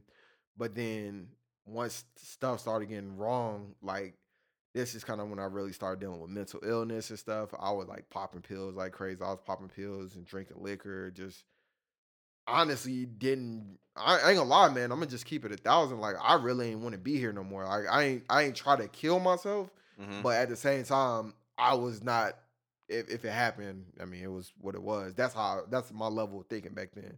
I was like, there's no way up for me. I keep getting all these jobs and it's not working out. It's failing, you know what I'm saying? Failing relationships and all this stuff. Nothing is working for me. Started gaining weight back again. And, you know, I was about to get to my roommate. He was moving. He got a good job and he ended up moving away. So I wasn't even able to afford the apartment anymore. So I was basically gonna have to move out in January. And my brother was living in Fort Gordon, and of course Vero was living in Augusta. So I was kind of staying with both of them in between. And I felt the way about that because I'm a very prideful person. So I was always big on taking care of myself. Like I said, I started working a full-time job when I was 18, like fresh out of high school, and even working a side job and going to school full-time, paying my rent, paying my car note, paying car insurance, all that stuff by myself. And so I got to a point where I was like, dang, I can't even take care of myself anymore. So now I felt like way less of a man. And then, so I'm living with both of them. And she had her own roommate, so I would feel a way about that. And it's like, oh, you got this bum dude staying with you. He ain't got his own place. He's staying with you, living off of you. He ain't helping us pay rent and stuff like that. That's my thoughts, you know what I'm saying? I'm very big on internalizing things and just kind of, even if stuff is not rational, I think very irrational back then anyway. I'm just kind of telling you how 22, 23-year-old Stan was. So there would be times like in between. I was still working at Pizza Hut, and then I got the job at Wow. So I started Wow, and I was working like 8 to 5 Monday through Friday during training, but I would still go to Pizza Hut after. And it would be sometimes like in between jobs, like I'll basically like lay down in the car and go to sleep because I ain't had no key to either one of the places. So if none of them were home, I ain't had nowhere to go. I was homeless basically. Yeah. So you know what I'm saying? If you know what I'm saying, so if they weren't home, then I would, and they had like the roommates weren't home or my brother's wife at the time wasn't home, then I pretty much just lay down in the car or whatever, and then I'll go to the next job and then wait till they get off or get home or whatever, and then go over there. So I worked there probably from 2013. This was January 2013. So I worked there from then, me and Vero ended up getting our own apartment in May. And this was the apartment that you came, this is around the time when I met you. Okay. So that apartment in Parker Place. Yeah. Mm-hmm. That was this is when I kind of started getting stuff together a little bit. We moved here. Stuff started to seem like it was getting better. And then, so let's fast forward just a little bit. We get to 2014, and this is kind of where it got right back to how I was in 2012. So I had to miss out on work because I had to have surgery. I had to have my gallbladder removed. And at the same time, I had to have my appendix removed. So I first initially went in because my stomach was hurting, my side was hurting real bad. So I couldn't figure out what it was. I was like in a tub crying, like trying to take a hot bath. Like, I don't know what to do to make this pain go away. I tried to take some Pepto-Bismol and throwing up. I was trying to whatever, bro. I put a heating pad on my side. None of that worked. Ended up going to the hospital. They told me that my appendix was like pretty much at the point of like almost exploding. So I had to get it removed. So I'm in the hospital probably like 3 days after this point of having surgery. And then they come in, do like an x-ray and stuff. And they was like, yeah, you have like a bunch of gallbladder stones. And you're going to have to basically at this point get your gallbladder removed. So they did another surgery. I'm already in the hospital for having the surgery, trying to recover. Now I have to have another surgery done. So I'm in the hospital additional time. And I think I was out of work probably like 2 or 3 weeks. And when it comes to health insurance, short-term disability, they only pay you 60. Well, with the health insurance I had, they only pay you 66% of whatever your income is, and it starts 7 days after you like the start date of like whenever you file or whenever you miss work. So for them 7 days, you're not getting paid anything, and then you're only getting paid 66% of your income for the next 2 weeks. Which means you're missing a big chunk. You're missing a big chunk of money. Now, the same time, Vero was having to take care of me, so she couldn't work. Like, she wasn't able to go to work a lot. She was having to call out of work and stuff because obviously my family doesn't live. I don't have nobody live in Georgia, so she was the only person I had, basically. Yeah, it was just y'all two. So she would have to like spend nights up at the hospital and stuff like that, which I'm definitely appreciative of. But you know, she had to do that, and she was missing work and stuff. And basically, we were still trying to get everything paid for by doing like whatever money we was having coming in. We still had bills to pay and stuff. Now, on top of that, Vero was supposed to be going to study abroad. You know, she went to Paris, right? She was supposed to be doing that. So we were like, all right. In the midst of all of this happening, this kind of set us back because we was already planning on what we was going to do to pay for the trip. Mm-hmm. This set us back. So now we was basically having to like kind of borrow money from people. And whenever I finally got back to going to work, bruh, I ain't gonna lie. Looking back at it, it was probably stupid, but I am appreciative that she was able to go to Paris for it. So the sacrifice, in my opinion, was not in vain. But as soon as I got back to work, straight off of recovery from the surgery, I went to working like 40 hours overtime every week to pay for this trip. Mm. On top of the money that we did borrow from people, paying them back and still keeping the roof over our head and all that stuff. So all of that happens. She ends up going to Paris. So obviously she's not working for that time because she's in Paris. So working and paying, you know, paying bills and all that stuff. And then once she gets back, basically kind of had to just hold it down. I just kind of had to hold it down with the bills and stuff. My car ends up breaking down. And I didn't have enough money to get it fixed. I got whatever I thought was the issue fixed. And then they tell me it was something else that was like $3,000 to fix, and I was like, there's no way I can come up with this money. This was probably like in December, and around that same time, this is when stuff started really getting real, because now I'm kind of like paying bills for two people, and I'm paying bills for two people, my car breaks down, and on top of that, like, you know, just I wasn't making that much money that while. Probably maybe making like $11.50 an hour or something like that. Mm-hmm. And my rent, I think our rent there was like $700, something like that. So doing all of this, I was like, I remember, I'll never forget this day. Our electricity got turned off because we couldn't afford to pay it. Bruh, I ain't gonna lie to you, bro. We was both in there like bawling like babies, bro, like crying, bro. And my mom, she ended up, thank God for my mom too. She ended up, you know, shooting us some money to get the lights turned back on because this is in the middle of the winter, bro. Like it's cold. Oh yeah, so it's cold. Yeah. So all this happens, and then my homegirl from Wow that used to work there that moved up to here told me about this job. So in January. This is when I drive all the way up here to interview from Augusta. That was probably like a 3-hour drive from Augusta to Kennesaw. Interview, then they called me back like the same day, telling me they want, you know, they're gonna offer me the job. We moved everything, and obviously we was broke at the time, so we had nowhere to stay. Her mom offered her house. Thank God for her mom. She offered her house. And her mom stayed where? Her mom stayed, and she stayed in Covington. Yeah. So this is, which is how far from Kennesaw? That is like 60 miles. Yeah.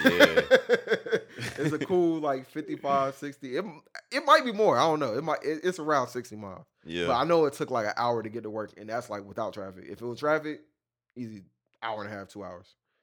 And so we move up here, and then so I start working at a job as a temp.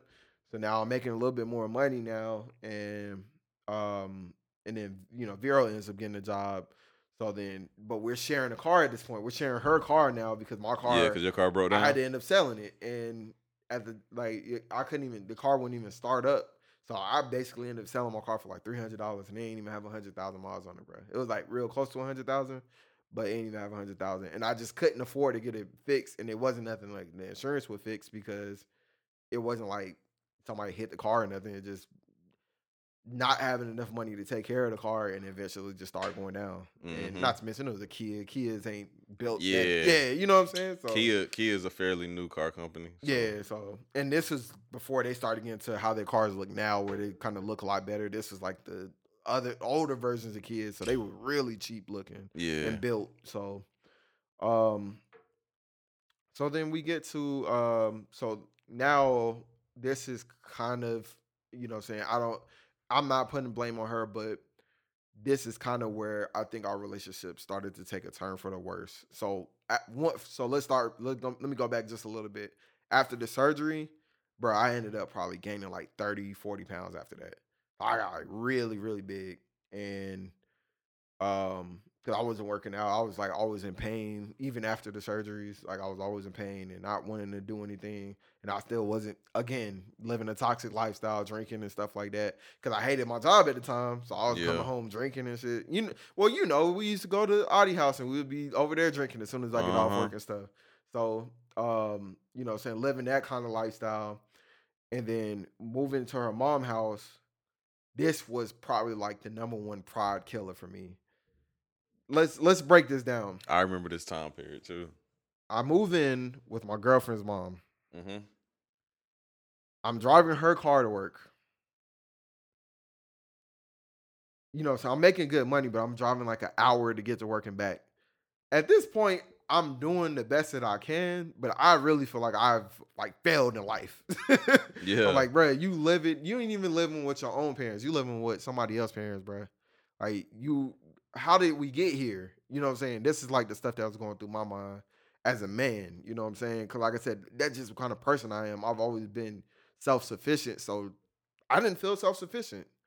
And over time, the longer and longer that I was there, it got worse and worse. You know what I'm saying? I was just like, bruh, this is terrible. Like, you're one of those guys that people talk about. You driving your girl car to work. You living with her mom.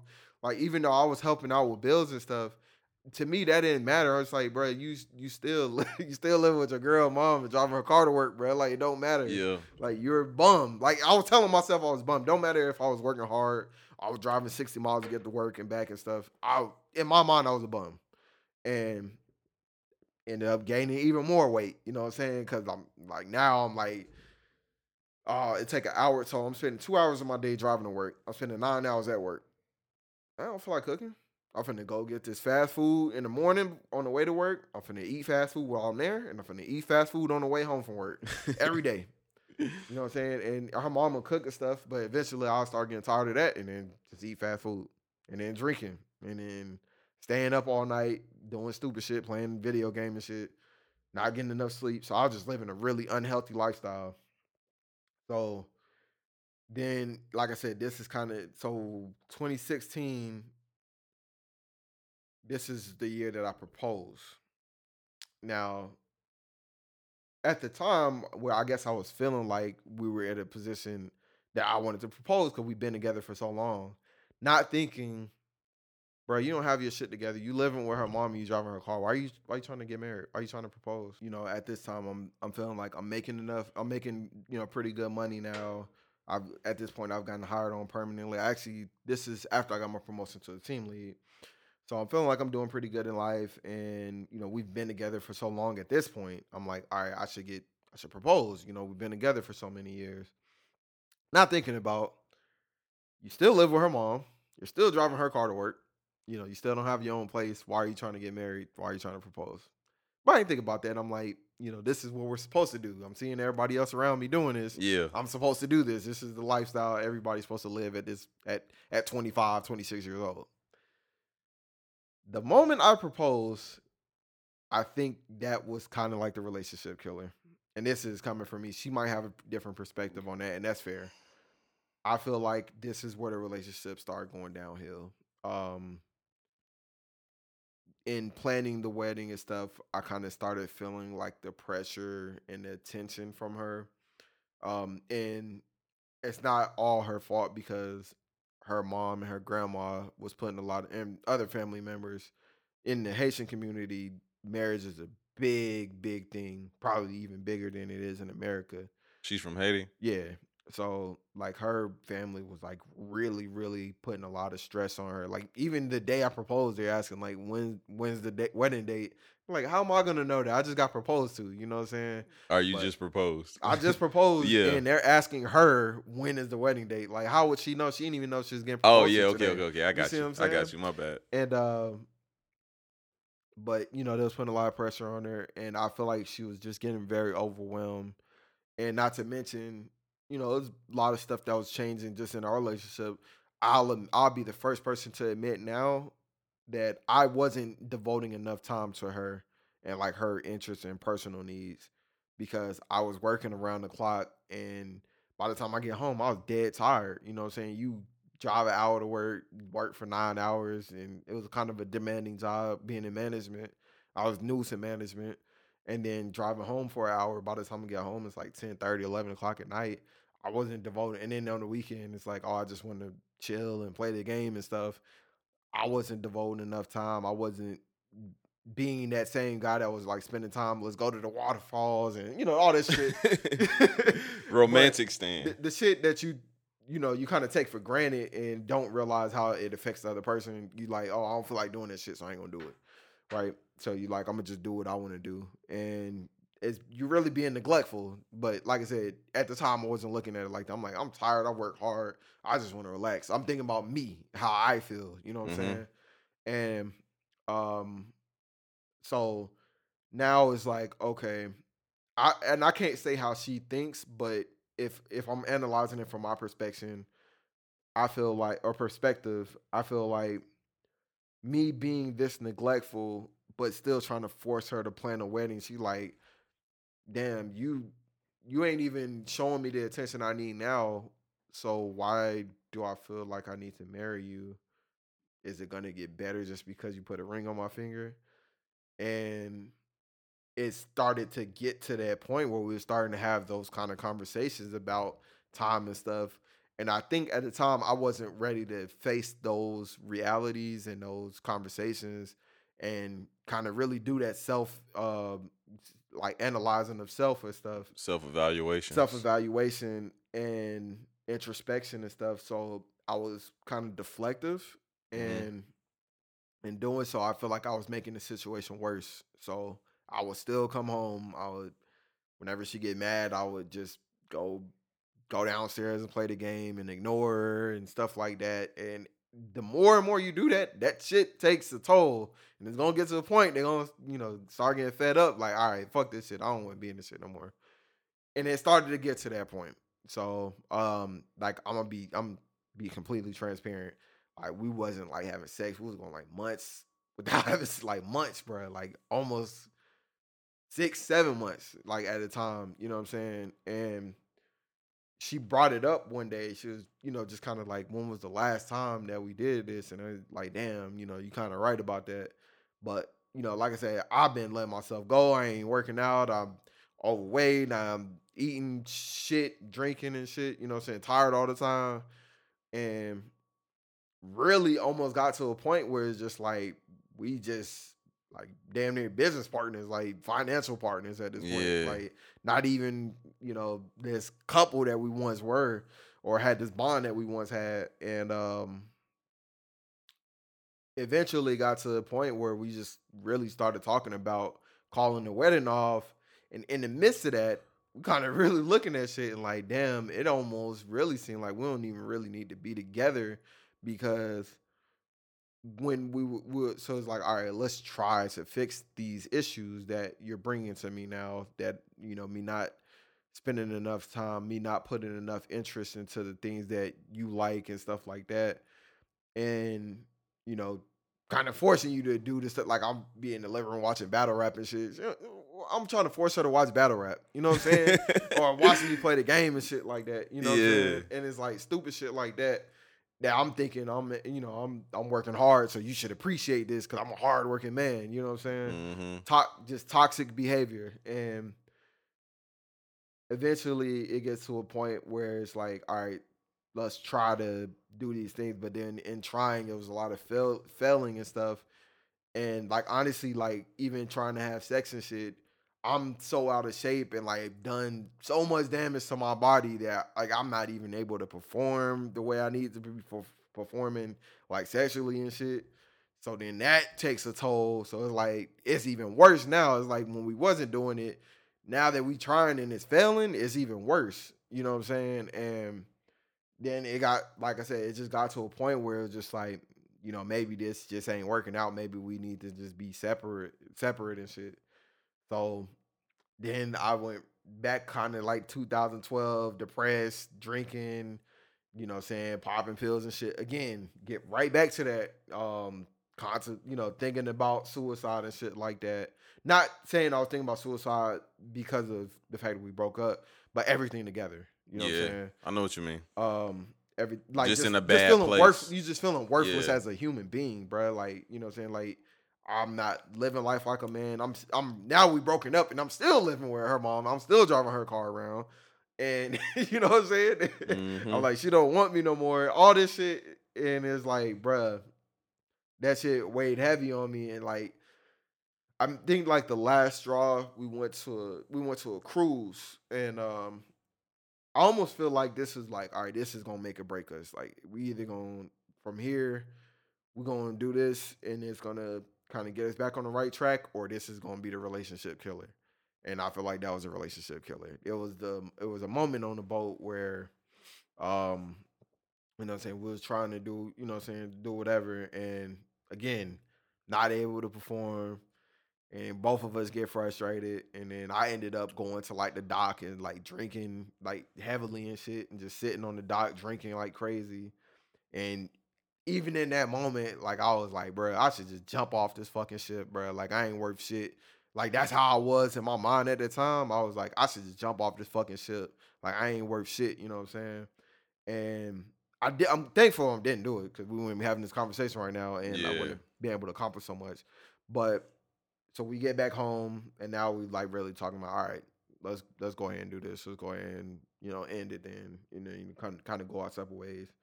But even in the midst of doing all of that, we were still good friends. So we did it, you know, we didn't really announce it to the world and stuff. And at the time I was like, you know, I'm looking for an apartment, and I'm, you know, going ahead and move out and stuff. And she was trying to, you know, she wanted to move out too, because she was trying to get her life together and do the stuff she wanted to do. And so whenever I was looking for an apartment, then we got to the point where we ended up looking for an apartment together. It was like, all right, let's just get a 2-bedroom, 2-bathroom, and we can like split the bills, and this will help us get us to the next point in life where we can move off like our separate ways or whatever. So we do that. We move, you know, so we move out here or whatever. We get a 2-bedroom, 2-bathroom. She pretty much have her whole own side of the apartment. I have my own whole own side of the apartment. Only thing we share was like the kitchen and the living room and stuff. But most of the time I'll be in my room, she'd be in her room, stuff like that. And it actually seemed like it was more cooler then. It's like, damn, if we would have did this. Back to the friend stage. Well, yeah, it's like, if we would have did this maybe 3 or 4 years ago, maybe we wouldn't be in this position. But it's like, at this point, it's like, nah, don't even force that. Like, let's. Life is still young. We still in our 20s. Maybe we should try and go out and do our own things in life or whatever. And then, so she ends up getting a job out in Kennesaw as well, and then she ends up getting a transfer. So she moves out of the state. So then, whenever she moved out of the state, this is when life really, really got real for me. Because now it's like, all right, we were still sharing a car when we first moved up here. Mm-hmm. So that was kind of like one of the deals too. Like, we was like splitting the car and like paying, you know, splitting. So y'all had a slow breakup. Yeah, it was a very slow breakup, because we were broken up. Like, we weren't being intimate with each other at all anymore. But there was still some kind of dependency on each other. Mm-hmm. And once she moved, I feel like that's when it's like almost like the true breakup, because now it's like, you really on your own now. You got to pay all these bills on your own. You need to figure out your car situation, all this stuff. And it forced me to now do what I should have done a long time ago, just really buckle down with finances and become disciplined And that's when I got the car and started doing Uber and stuff. I was like, all right, I'm going to get my car because now I don't have a car to rely on. You're going to have to, you know, face the fact you're going to have to pay a, you know, car note and stuff, which is fine because now you have your own car. You don't have to depend on nobody. Got my car and then started doing Uber and shit. And then I was like, once time went on, I was like, damn, I could have did this a long time ago. And this probably could have alleviated some more issues and stuff. But again, like I said, I'm a person that doesn't live with regrets. I more take them as life lessons. And so during this, so now this is 2017 or 28. No, last year was 28. This is 2018. So 2018 is when she moved. She moved in February.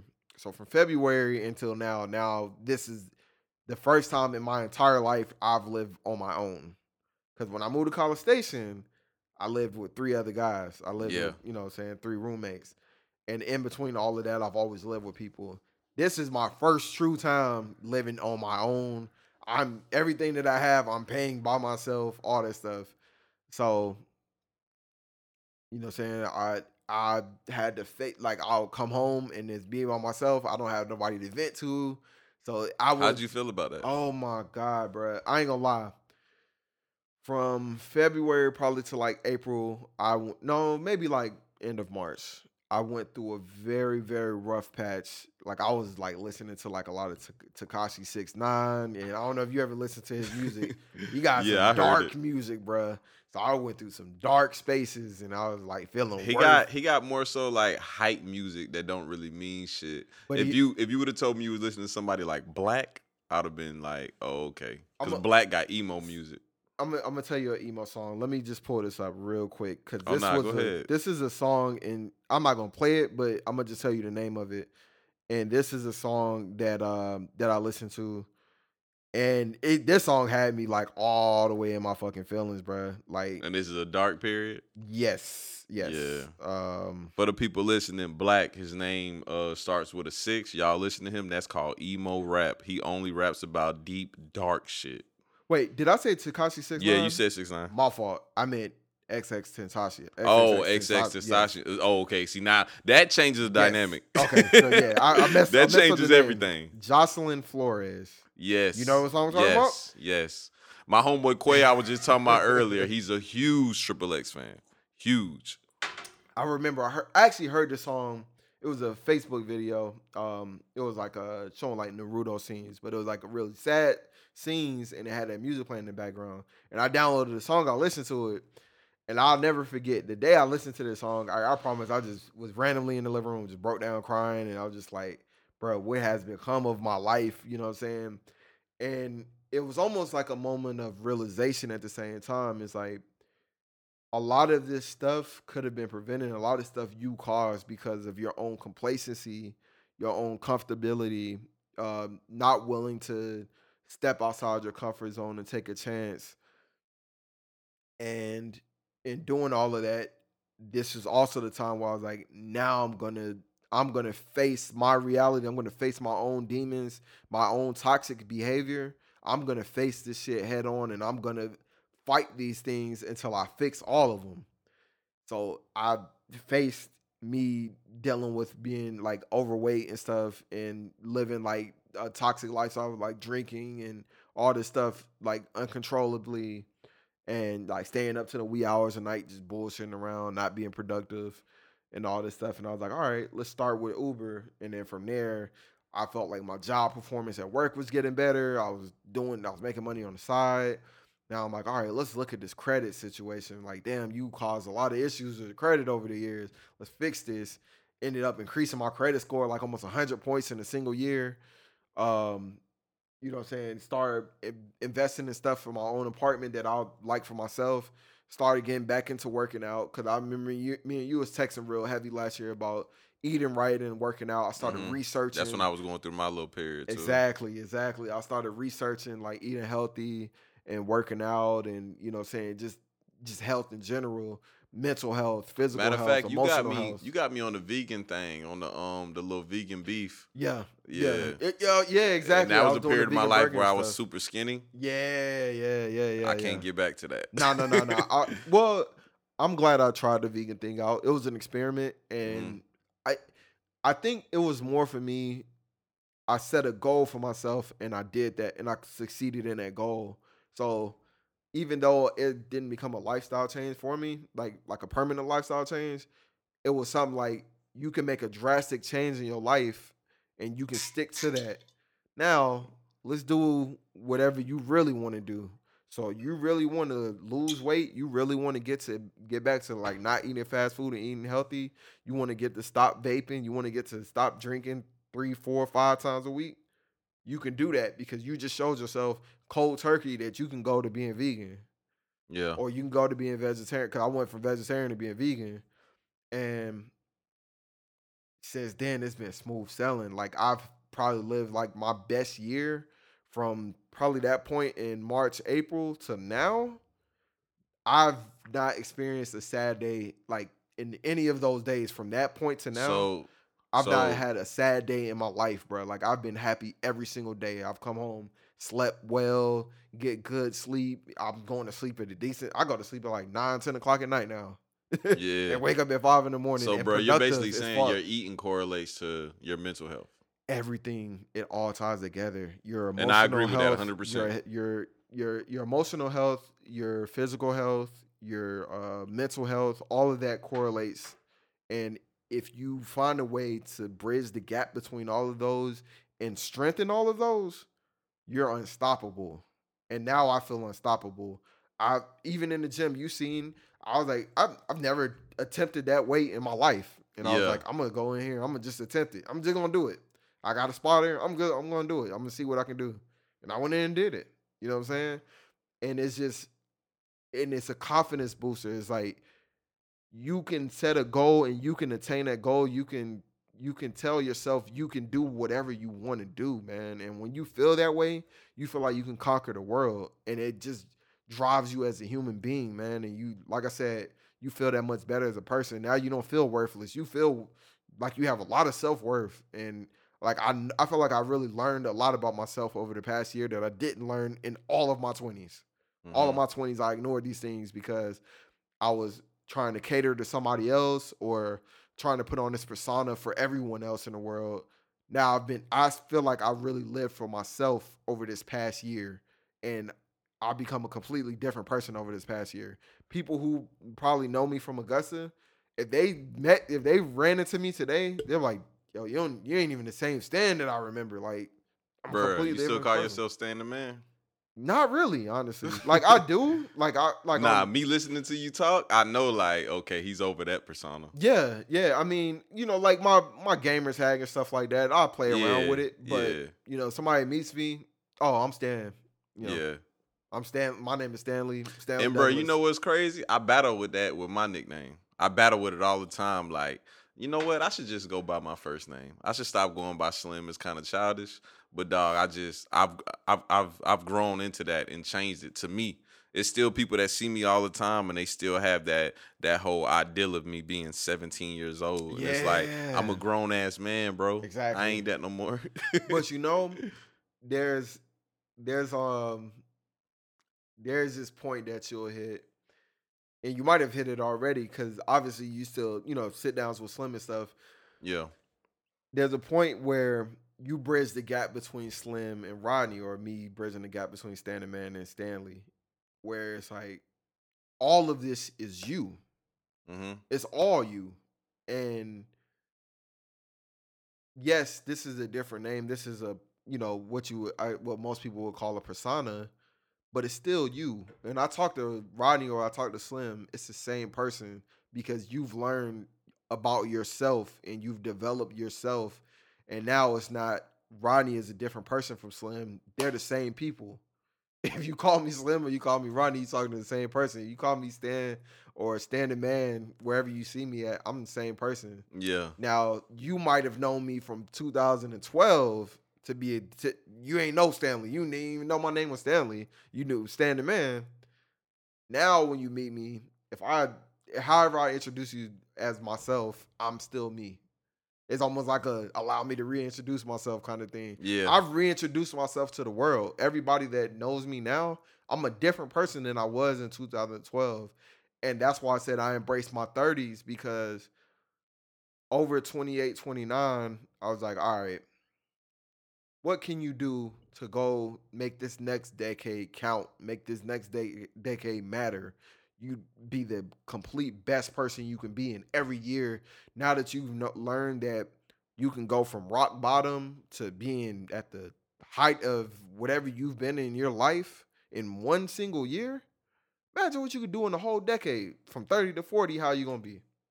So now the mind state is all those experiences from 20 to 30 was just to make me that much greater at 30. So then when I get from 30 to 40, gone. Gone, bro. Like, see, bro, you feel how I feel about it. Like, my whole vision is me being like a 40-year-old man. You know, I'm not gonna be super in shape. I'm not the person that's just gonna be looking like Dwayne The Rock Johnson. Yeah, I feel you. Yeah, I'm gonna be, you know, I'm gonna be nice built. I'm gonna be like 200 pounds, 6'1", and I might be a little flabby. I'm going to have my little Versace shirt on. I'm a very hairy man. So you're going to see all my body hair. The open buttons? Yeah, the open buttons with the body hair. I love gold. I always got gold all over me. I'm going to have gold, and I'm going to be smoking my favorite cigars. I'm going to still be smoking Cohibas. I'm going to still be smoking Camachos. Yes, I'm an American. I love American cigars. Hey, man. I love them. But the biggest thing is you're going to feel completely 100% comfortable in your skin. Yeah. And I'm going to be happy how my life went. Man. And that's what matters the most, man. Like, we got to get out of this mind state of trying to live how everybody else is. We think everybody else is living, or where everybody thinks this idea of this is success. You shape your own success. For you? What's successful for you? Once you hit that spot, then you feel untouchable. Now you feel happy. You can go to sleep at night and not wake up in the middle of the night with completely having straight anxiety and stuff. You know what I'm saying? Hey, bro, I got a good question for you. All right, we're talking. So, your early 20s versus where you are right now. Tell me your expectations for relationships. All right. So expectations in my early 20s. So, you believe in horoscopes and stuff? I don't. Okay. I'll say this. Me, in my early 20s, I was big on, like, the horoscopes and stuff. Mm-hmm. And I was also big on just believing in love and relationships. Like, just being, like, my life was shaped around who I was with and who I was in love with and how strong the relationship was. So as long as that was where it needed to be, at the time that I felt that it needed to be, then I felt like that was me being successful in life. Me now is me being comfortable in my own skin and being able to walk through this life alone. I can walk through and do everything I need to do throughout the day by myself. I don't need nobody else to give me value of who I am. You know what I'm saying? Because back then, who I was with gave me value of who I was. Now that's not the case. I've spent 2 years of my life now completely alone. I haven't dated anyone. I haven't slept with anyone. Like, I've been completely celibate for 2 years. And oh, that's amazing, dog. Bruh. I've not been that way since, 15 years old? Damn. I lost my virginity when I was 15. That's amazing, bro. I've not spent an entire, 6 months without being with somebody since 15. And I might even be exaggerating with 6 months. And how you feel about it? I feel amazing. I feel strong. I feel like nothing can. Like you conquer something that's been holding you. Dog, it's almost a feeling I can't even describe, but I'm gonna try to describe it. Are you a Dragon Ball Z person? I'm not. Okay, but have you heard about like the? I know about anime episodes. And Dragon Ball Z and stuff. In the most newest episodes, Goku hit this level called Ultra Instinct. Don't even look like a Super Saiyan transformed gold hair and stuff. It looks like regular black hair, but he's so in tune with himself that his body is naturally dodging hits, dodging beam. Like, he's doing stuff just naturally, not even thinking about doing it. That's how I feel. I feel like I've become so in tune with myself mentally, spiritually, physically. Everything is so in tune. I feel untouchable. Like, I walk with a different walk at work. I walk with a different walk just anywhere. a different level of confidence. That's something I never would have gotten depending on someone else, because it would have always depended on how that person made me feel. So if they made me feel sad, or if they made me feel like I wasn't doing what I was supposed to be doing, then I felt lower than what I could have been. Now it's not depending on anything but myself. So if myself has my heights at like this high, then I'm always this high.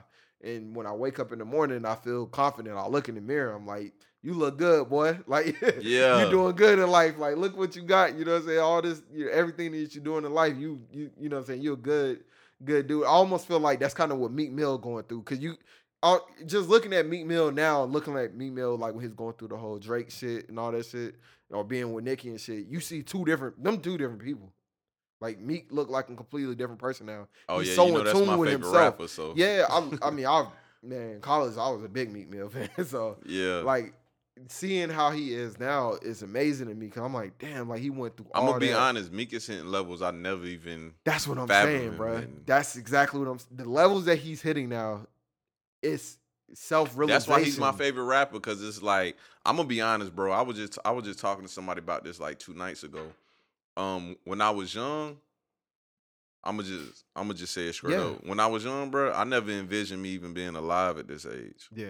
Like this right here is just like I couldn't even think about it. And like so, you got your own. Yeah. So now like I'm here and I never sit back and just take time to reflect. And my mom hates that about me. She's like, you're always on the go. You're just super ambitious. Like everything that I think is one of my strong points, she like tells me how it's a flaw for me. Mm. So we're in constant battle about that. Okay. But she's right. Like the same things that make me who I am and make me strong is also the same things that hold me down. For sure. And like now I think about it, it's like, man, I'm 28 and I got all this going on and I still never step back and smell the roses.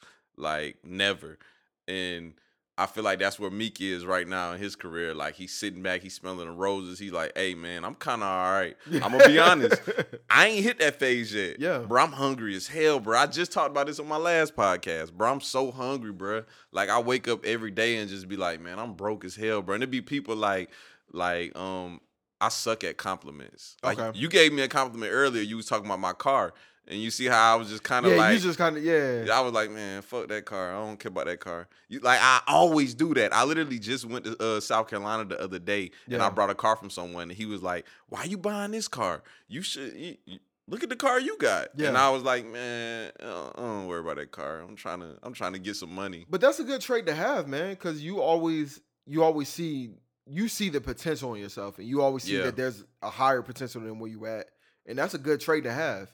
You do need to hit that point where you do need to realize the levels of success that you've hit so far, and then appreciate that, and then that'll also strengthen your ambition to do more, like going forward. Bro, it's so hard for me though, because it's like we talked about earlier about competitiveness. Yeah, and I'm the most competitive person I know. You're competing with yourself. So it's like I'm competing with myself my whole life. That's why I don't understand. Like you have friends that want to be better than you. Yeah. I'm like, bruh, I ain't got time to try to be better than you when I'm trying to be better than myself. I'm literally trying to beat the person I was yesterday. Yeah, literally. Like I want to be better than the person I was yesterday. Ain't nothing wrong with that at all, man. And I mean, I see it. Like I said. What you have going here, this is amazing, man. And I see it just going further and further. Even from the first episode that I listened to like the most recent episodes that you sent me, I see the development throughout each week that you do these things, that you're getting better and better. And you're just learning more about yourself. And you're like, right, I'm going to take this knowledge that I've gained in doing this into the next episode. So, and I'm gonna just keep getting better. I hope this episode can do that for you, and then the next episode after that. I'm also like I'm in my little rapper mode where I'm like every episode I do is my best. Mm. So this episode right here is my best, and I haven't even stopped pressing record. I can appreciate that, man. Hopefully your fans feel the same way, and they can see that. That's another thing. Like when people like in the streets, they like approach me and they say something like, "Hey, boy, you doing good? Do your thing and stuff." bruh, I don't think I have no fans. Yeah. I don't think none of that shit. No, you got fans, I just think I'm doing a podcast and that's what people are doing. Yeah. You know what I'm saying? Like, it's awkward for me to think like, oh, you have fans, you have people that like you. Even when I see people like leave comments online or shit like that, I'm like, man, I ain't got no fans. I'll tell you what, I think the moment of realization for me was, I think it was the interview you had with the producer. Yeah, V class. When I heard that interview, I was like, oh, he really got something here. I was like, wait, hold on a second. Like, you know, this ain't just a hobby for him. He really got something here. Yeah. Like, this is something real. I was listening to it. I actually listened to the episode like 3 times. Like, I was like, oh, this is good content. And then it was like V class, the more and more you were sending me like different interviews, I was like, he's getting better. I'm seeing the progression every episode. He's getting better at this. Mm-hmm. And I'm like, this is good content. And like, I haven't subscribed. Anytime you have a new episode, that morning that it dropped, it let me know on my phone. I'm like, all right, bet. Now when I go do Uber or something today, I can listen to this new, Sit Down with Slim episode. And I was like, I was excited to be on it. I was like, I want to be a part of that, hopefully people can. No, it's even better for you because you've seen like the transitions I went through in life. So it's like you've heard me at these young ages saying stupid shit. Yeah, and now you hear me now, and it's like, damn, he's totally different. He thinks like this. Yeah, well, honestly, man, I feel like I learned a lot about you in listening to your episodes. That's some of the stuff that maybe you wouldn't have expressed in the environments and conditions that we were in at the time in Augusta, that you were able to be a little bit more vocal or vulnerable about different aspects of your life on your podcast. Mm-hmm. And I can appreciate that. And I'm sure your fans also appreciate that. And I think the more and more you do this, that's just going to grow your fan base more and more, man. You're going to hit different demographics. That's the thing about me. I'm not scared to, like, put myself on the front run and then, just put myself out there. Yeah. I don't mind people judging me. I don't mind stuff like that. Like, it's just whatever to me because I'm comfortable in my skin. For I'm sure. All right. I love my life. I think my life is amazing. Yeah. Which is why me listening to you, dog, and listening to, like, where you came in life, dog, it sounds amazing that you got to that point where, like, you feel how I feel. Because people that deal with depression, that deal with things like that, I'm real ignorant to it. That's why I don't like to speak on it too much. I'm real ignorant. And I'm happy you are where you are. Yeah. And the thing I appreciate the most about it is this is the first time in my life I sat down and had a conversation with someone that takes accountability for everything that they do. Yeah. Like, bro, you did not once throw anyone under the bus. No. Not one time. And you literally sat there and told me a fucking 11-year story. Like, literally, you told me an 11-year story and then throw anyone under the bus. You didn't say, oh, this person did this. That's why I did this. It was all about you and what you did. And I feel like as humans, people, they're always, like, real self-centered. But when it's their turn to, like, actually be that person in the center, they shy away from it and talk about other people. But I recently learned that because if me and you did this podcast when I was 27, it would have been a completely different conversation. Uh-huh. I would have been able to find a way to blame Vero for whatever the issues were, and I was feeling the resentment and the animosity towards her around that time. But in that year of being by myself, you are living with yourself. So now you're seeing the things that you do that annoy you, your own. If you annoy your own self, imagine what you're doing to somebody else. Yeah. So the stuff that I was doing, that I was like, why am I doing this shit? I can only imagine how that makes somebody else feel. For instance, let's talk about vaping. When I used to vape, I would just be like, oh, it's vaping, so it's not that bad. So I'll just feel like I can vape wherever I want to vape. So we'll be driving to work and I'm vaping in the fucking car. Fucking vape all inside of the car. Yeah. And she's sitting next to me. She don't vape. She don't smoke. So if I'm annoyed by me vaping now, imagine somebody who's never vaped and don't care to vape, how they feel about that, doing that for a whole hour. You're doing that every single day. Yeah, you're going to annoy that person. And it's just those different kind of things that you get to learn about yourself and you can fix. Bro, with relationships, it's like, it's more so about communication that people don't understand. Yes. Like, you just have to communicate, like, what goes on, what you like, what you don't like. And people fail to do that. And that's what makes relationships fail. It is what makes... That makes relationships fail. What also makes relationships fail is this whole... There's this unwritten law of what a faithful man is. So if a man don't cheat, then he's the best man. So that's why a lot of people... Oh, my fault. A lot of people say that when you're in a relationship... Coming from where we come from, Augusta, you know what I'm saying, just being in that area and stuff, you know, it's a lot of people doing what they want to do, cheating, whatever the case. Mm-hmm. So you get that one guy who's faithful. I never cheated on Vero. So that alone made people say, oh, Stan is this perfect guy. Stan is this great guy. Not thinking about any of the other things that I was doing or subconsciously doing to ruin the relationship, the fact that I was just faithful, that's good enough. So people's standards are so low that they tolerate a lot more. You can be faithful and completely ignore your significant other and they say you're a good guy. Mm-hmm. No, that doesn't make me a good guy.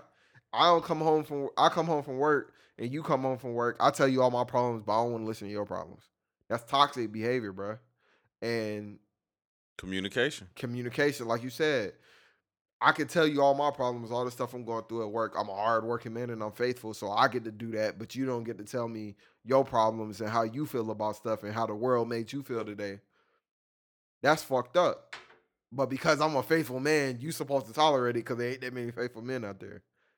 That's fucked up. And people don't realize that, but our community accepts that because they're like, but you got a faithful man, so you should be able to... You need to stick by him. He works hard and he's faithful. That's it. That's all it takes to have a good man. That's it. That's fucked up. Like that's it's like you got the meat and potatoes, and that's all you need. You have a man who works a full-time job and he's faithful. That is the fucking limit for us. It has to be something more than that, bro. Mm-hmm. And I honestly appreciate Vero for leaving because there was a lot wrong with me that I couldn't fix with being with her because I wasn't seeing the issues with being with her. I had to be by myself and face those issues on my own to fix those issues. So now that I'm better for the next person. So like I said before, with not regretting anything in life, I don't regret the breakup. I don't regret all the problems we went through because the next time I get in a relationship and the next relationship she's in, we're both better people in those relationships and we can have more fulfilling relationships in like those relationships. Like a resume. So us doing all of that, we were able to hash out a lot of personal problems within ourselves that we were able to fix within ourselves to make us better people for the next people that we date. So everything happens for a reason. You come across people in life, and sometimes we're pushing 30 now, right? Uh-huh. How many friends did you meet in 1920 you thought lifetime friends and you ain't talked to in 2 or 3 years now? That's a complex question, bro. I'm gonna be as honest as I can, dog. Most of the people that I grew up with, I still deal with from time to time. But as far as like the relationships that we had growing up, it's not the same. We're leaving each other, bro. Yes. Now quickly too. The rate is getting crazy. Do you feel bad about it? Man, honestly, I'm gonna be honest. I'm always the one asking questions. Like you're asking me questions. So, bruh, I don't feel bad about it simply for the fact that where I'm at in life right now and people don't understand me and they're still seeing me as, like I said earlier, they're still seeing me as that 17-year-old. So, therefore, I don't get a chance to feel bad about it. It's one of them things where it's like, bruh, I'm growing, I'm at this place in my life, and you can't see me past this. But when you're alone, when you're at home with yourself and you're doing some self-reflecting and stuff, do you feel any way about, damn, man, we used to be so close. Like, we used to hang out every single day, and now I might talk to this person 3-4 times a year or even twice a year or even once a year. I don't, because it's one of them things where it's like I know I've outgrown that person. So you hit that point already. That's good, though. it took me a while to hit that point because I used to feel bad about it all the time. I was like, damn, I'm not a good friend. Like, these people I called my best friends in my early 20s that I ain't spoke to them. I ain't seen them since 3-4 years ago. Oh, bro, I had to cut off my best friend before. Yeah. It's still, like, literally talking about it right now, it still hurts me to this day. I hate that shit. I was just talking about it, like 2-3 days ago. I hate it, bro. Yeah. But it's like, and what made me justify, which is what I told you about how you took accountability for everything that, as far as you didn't throw anyone under the bus. That situation, and I don't know, you may disagree because that's, you know, how you are. Okay. It's one of them things where I did everything I could do. And that person, like, they did horrible things that you shouldn't come back from. And I still was like, man, you good, bro. I ain't worried about that. Come on, boy, bro. Have I been in those situations. What? Bro, it sucked, bro. I'm talking about, like, bro, you ain't got to steal from me. We been there. You know what I'm saying? We both been broke together, literally taking a plastic knife, cutting a double cheeseburger, splitting it. We been there before. Yeah. And you talking about stealing from me? Yeah. Stealing a watch? Well, you know, because I'm not a materialistic person. Like, right. I'll give you an example. And, like, I don't like talking about this person because, like, I ain't talked to him in so long. Okay. But I'll still give the example. Okay. My mom, when I graduated college, she gifted me a Rolex. Okay. I love that Rolex. Mm-hmm. It meant so much to me. Oh, at the time she was overseas, so, you know, she got it for like half price. Okay. But you know, it still was expensive. I loved it so much. He don't even know this, but I know he stole it. Damn. And I know it because, like, he was in a bad place. He stole it. But it's just one of them things where it's like, man, you did that to me, and I never thought we'll ever go through that because, like, I seen you do bad things to other people. Never thought you'll do it to me. And I tried to ignore it for so long, but I know it. Like, I know you did that. Yeah. But it's like, now me where I'm at now, it's like, I can't even take them risks no more. Because on top of, like, you not respecting me, it's like, you don't even respect what I got going on. Like, you don't even value me like you used to. And we known each other since we was literally little kids. That's real. I'm talking about, like, we did everything together. Yeah. And, like, I always had this vision when I was young where, like, it was going to be these situations where it was going to be me and all my friends. Like, and you met a big group of my friends, yeah, but it's even more of us. Yeah. So, like, I had this big vision of us at this big round table, which is why every time I move somewhere, I always buy, like, a big ass dining room table. Like, we're just all around the table like Scarface. You big on loyalty. Yeah. I'm huge on loyalty. Yeah. So it's like one of them things where we all around the table and we laughing, like, about things we've been through. And now I'm comfortable with knowing that that'll never happen. Yeah. Some people gonna come, they're gonna fall off, and the people that's good, they're gonna be there forever. The people that I thought that was gonna be there, it's over with. That's a real ass point you just brought up, man. And honestly, I think me and you are I think that's why we kind of stayed friends through all this time. Like, even if we go months without speaking to each other, we can pick right back up. Because I think we're a lot of alike when it comes to that, when it comes to loyalty and stuff. I feel like, man, if you're a loyal friend, I'm going to keep you around forever as long as I can. You know what I'm saying? And it don't even have to be no situation where we talk to each other every day. But if you need something, I'm here. You know what I'm saying? And with a lot of the people that I used to be around and stuff, even in Augusta and stuff, that I'm not around anymore, I don't fault them for us not being cool or being as close as we used to be, because I feel like we all go in different directions in life. And some of the things that I realized at certain points in my life, they might have hit that way before, or they might not even hit it yet, and they might not hit it for another 2 or 3 years. And that's okay. We all have our different times of when we hit those different levels, and some people never hit it, and that's also okay. You know what I'm saying? Because I have cousins and stuff that I was super close with that I don't even talk to at all anymore.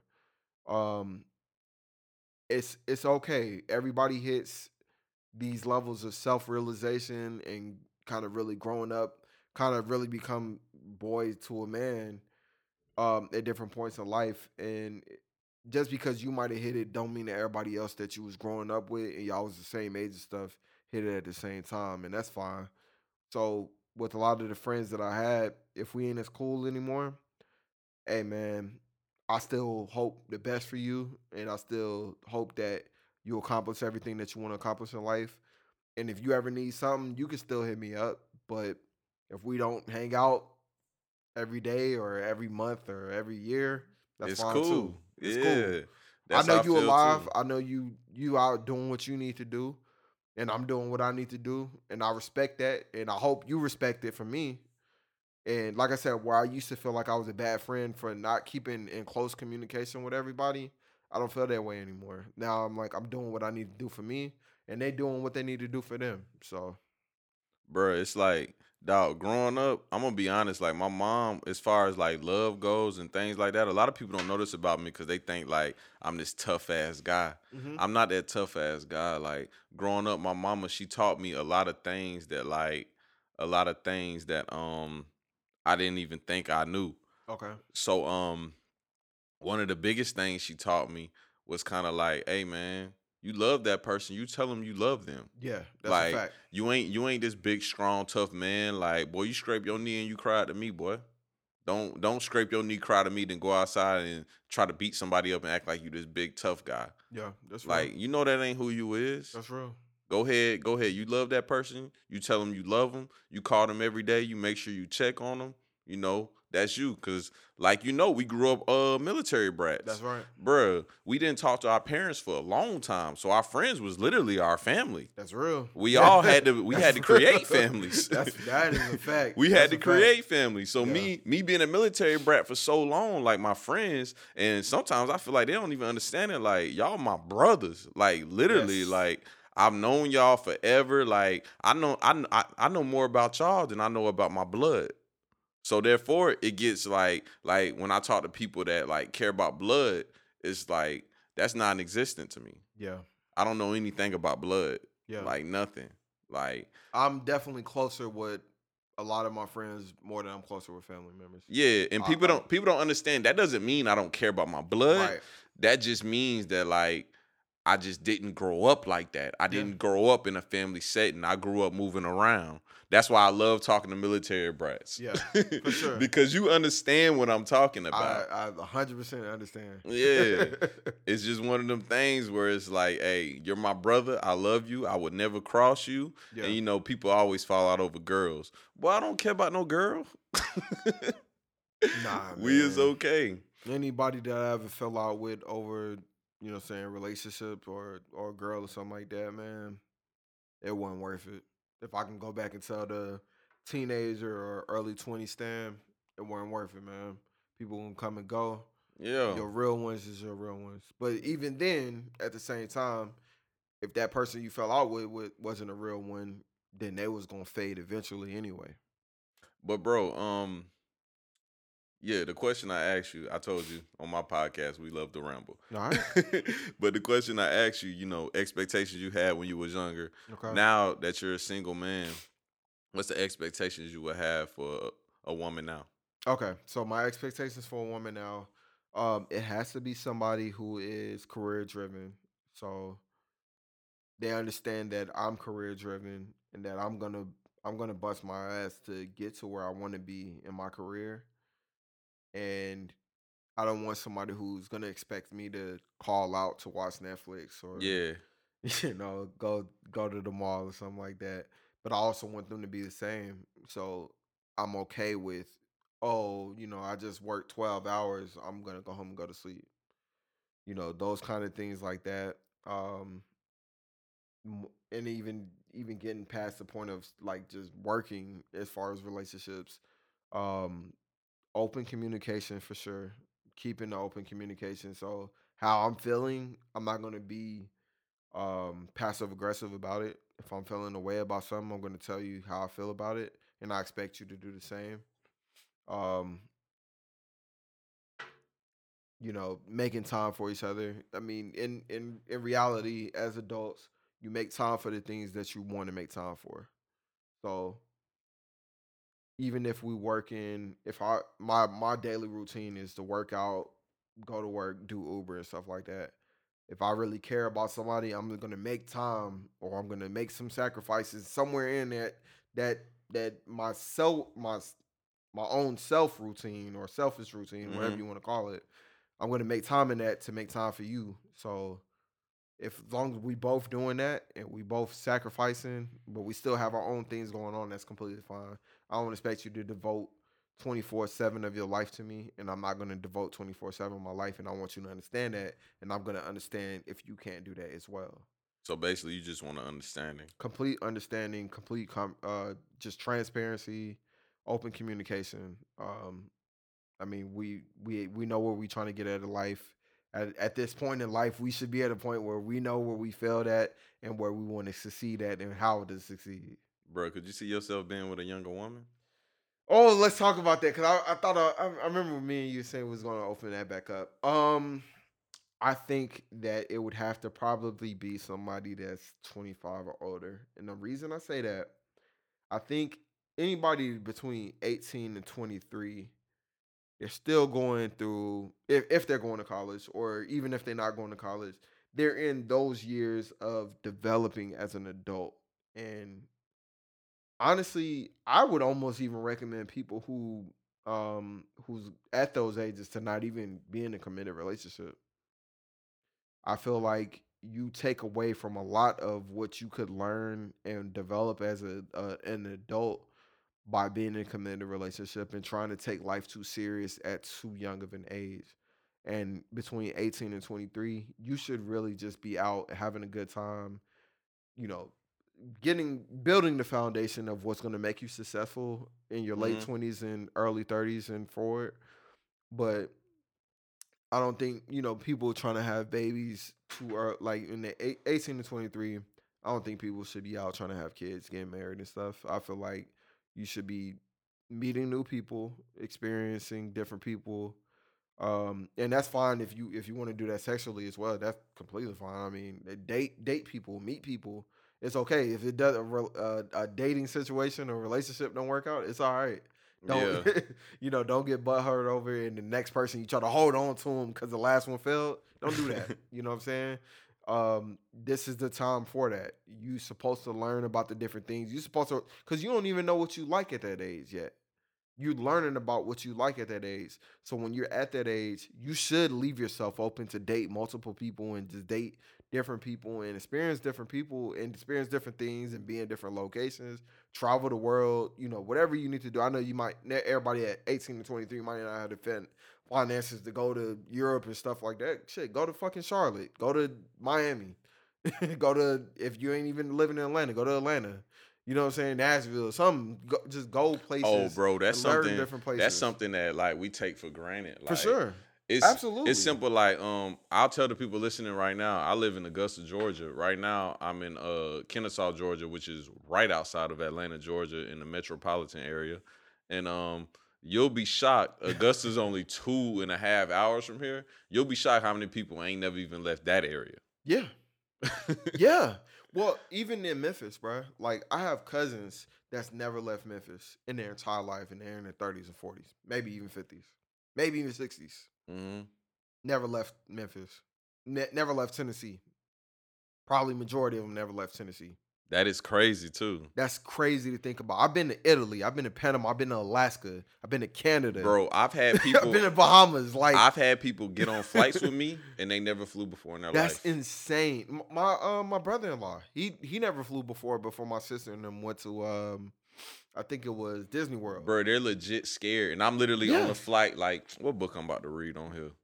What music I'm listening to? Yeah. Like, I'm about to take me a nap. They can't take no nap. They shaking. They sweating. Yeah. They like, you mean to tell me this machine is about to take off from the ground?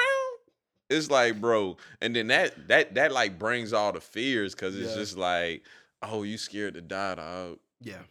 You scared to die. And I always have awkward conversations about that because like, people that know me real close, they know when it comes to death, like, it's death, dog. I'm dead. Like, I have no reason to be scared to die.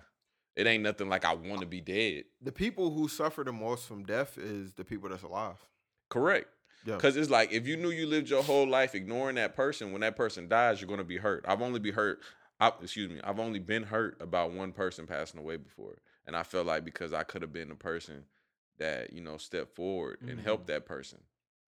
But since I didn't, you know, it still bothers me today thinking about it. Yeah. But for the most part, if you know you're doing what you're supposed to do, you're going to be fine. Yeah, that's fine. Death is just death. We're all going to die. Which, something important, I've been going back and forth with people all weekend on Facebook. I posted a status. I think I said, I reposted something. It was a dog on his birthday. He was at the table. He had a big birthday cake. He had a hat on. And they were singing him happy birthday. Yeah. And I was like, this is to all my white friends on Facebook. Why do y'all value animals' lives more than you value black lives? You'll see a dog on the side of the road on the highway and start crying because he's dead. You'll see an innocent black man get gunned down on CNN and you won't even flinch. That's You'll just real. Be like, we're getting them out of here. That's some real shit. Bruh, surprisingly, I had black people commenting on that status, saying shit like, dogs are loyal, people hurt you, that's and crazy. All this and all that. And I'm sitting there like, bruh, it's a dog. And they're like, bruh, their big excuse was you don't understand because you never owned a pet. First off, they don't even know if I've owned a pet or not. Well, we're talking about human beings here. We're talking about human beings versus animals. That's insane. We're talking about something that literally goes outside after you take it outside and take a shit and just start kicking dirt on top of the shit and walk away. And don't get me wrong, man. I have a very, very strong love for dogs, but we're talking about human beings. Versus a dog. Person who woke up and had thoughts that breathed breath into the world. This is a person who affected the world at one point or another. Versus a dog. And I love dogs too, bro. I'm a dog person. Yes, like, I am too. Yeah, like, bro, I love dogs. Being. I don't understand it. I don't understand it. But that is a reality. Bro, humans, scary, bro. Dog, and we're getting worse nowadays. Oh, for sure. We're getting so desensitized. We're getting so desensitized, dog. The sensitivity is so numb and it's so scary, man. That's the crazy subject. Somebody might be more numb to me being shot down in the street right there than my neighbor's dog being shot down in the street right there. That's a reality. That's real. You know what I'm saying? And it's insane. You see it on the internet. Somebody, black man getting hemmed up by the police, getting slammed on his neck or shot. Or choked out, you know what I'm saying? And it's just like, oh, what did he do wrong? Yeah. But the dog, you know what I'm saying? They just see a dog that they ain't asking them questions. They're like, oh my God, that poor dog. Yeah. But you see a human being being the life literally stripped from them and they're defenseless and they can't. And it's crazy, like, so bro, you mean to tell me? The first thing you ask is, what did they do wrong? That's fucking crazy. You mean to tell me you see me and like, I got on all black. I got on a black hoodie. Let's say I got my hood on because I always wear my hood. Let's say I got my hood on and you're like, oh, he had a hood on. He definitely did something wrong. But you see a dog and you're like, he's just so innocent. It's like, bro, don't get me wrong. We're all animals. Yeah. But a dog versus a human? Come on, man. This is crazy. Like, the only thing I could literally say on that status was, like, I just kept responding with, like, are we really talking about human lives over an animal's life? Man, it's a tough one, isn't it? That's a tough one, but it's scary, bro. Like, I've been in situations, and I know people have been in way worse situations than me. But I've been in situations like I'll come home from work and I'm about to take out the trash and I have police officers follow me with a flashlight like, where you going? Uh-huh. Bro, I pay rent here, bro. Like, you following me because you think I'm a criminal or something because it's color of my skin? I pay rent here, man. I just got off work. I just worked 12-hour shift and I'm coming home and take the trash out and I'm a criminal. And I got to go through doing that? Yeah. But it's... Bro, sometimes too, I think us as black people, like, I had a very healthy debate last night. Okay. And, we was talking about Killer Mike talking about how he feels like all kids should go to public schools, on top of that black public schools, until they're in like 5th grade. And my whole debate was that I disagree with that. Because I feel like us as people, we all should get unified and we should all be one. Yes. And the person was like, nah, I think people shouldn't forget their Black culture, which I also agree with. But I don't think it takes going to this Black school to get you in tune with your Black culture. I think everyone should know Black culture. For sure. Everyone should know white culture. Everyone should know Mexican culture. Just everything, bro. And bro, people just get away from that. They do. And I'm gonna let's go in a little deeper with this. So I'm gonna break it down in different aspects right now. So in Memphis, it's still a very segregated area. Correct. So I have like a lot of cousins and stuff that don't have any white friends or even interact with white people on a daily basis, or even other races. Neighborhoods where it's only Black people that live there, only Black cops go there, stuff like that. And versus me, I've always tried to keep an open, almost like a open communication with everybody, because I like to learn about different cultures and see their level of thinking and how they were brought up and what makes them think the way that they think.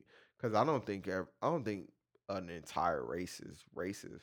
I don't think it all, like, there's a lot of people who think all white people are racist. Yeah. There's a lot of people who think all Dominican people hate Black people. That's not the case, but they experience it in the short burst that they experience it, that it makes them think all of them think that same way. And honestly, Black people, because of the fact that we've been, we've gone through so many hardships and stuff, and always been at the bottom of the totem pole with a lot of things, that we feel like everybody is racist against us. And don't get me wrong, I mean, there's some people it's just like, they just ain't shit. They don't think shit of Black people. Mm-hmm. But there are a lot of people who are really on our side and try to elevate us and like, man, I respect you guys and stuff like that. And I, like, even doing Uber and Lyft and stuff, I have some people I'm like, I really ain't feeling their vibe. I ain't feeling their energy. But there's some people that's just like, man, you guys are amazing people. And they ain't saying it like that. Because even in saying it like that, it almost sounds racist. Like, Black people are amazing. Because racism is systematic. It is. It is. And it's like, I understand. And I think us growing up in the military, we understand that a lot more than people who grew up in the same area that they've always lived in. Because if you always grown up in an area where it was white against Black, that's all you know. Whereas you went to a school and everybody was like, you the finest dude in the school. Yeah. And that shit weird. Your cousins ain't experienced that. Yeah. They like, why is this Black person at my school? Yeah. You know what I'm saying? So, and that's what that's their reality, where your reality is like, you almost cherish because of how you look. And I've experienced that too.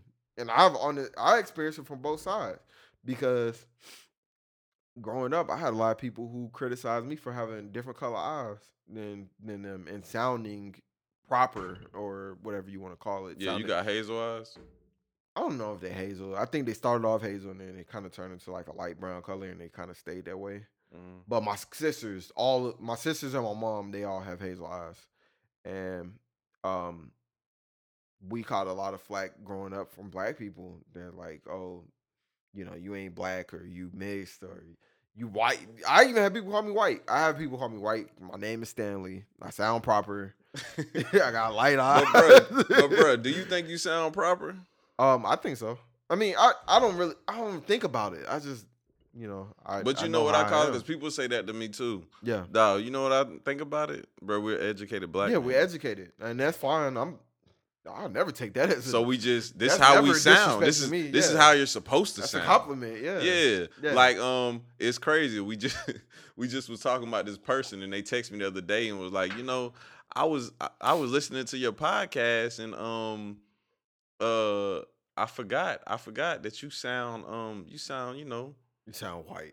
Nah, you sound real intelligent. Like, you sound real proper. I'm not saying the right word.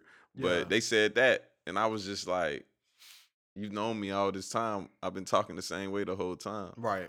And then they was like, well, you know, normally I'm listening to disagree. Now I'm just listening. That's interesting, isn't it? That is interesting. And that's something. This was a woman.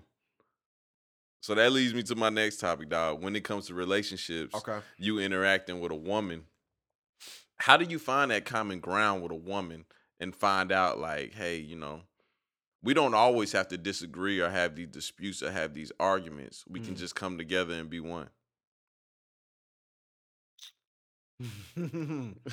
Oh, that's a good question.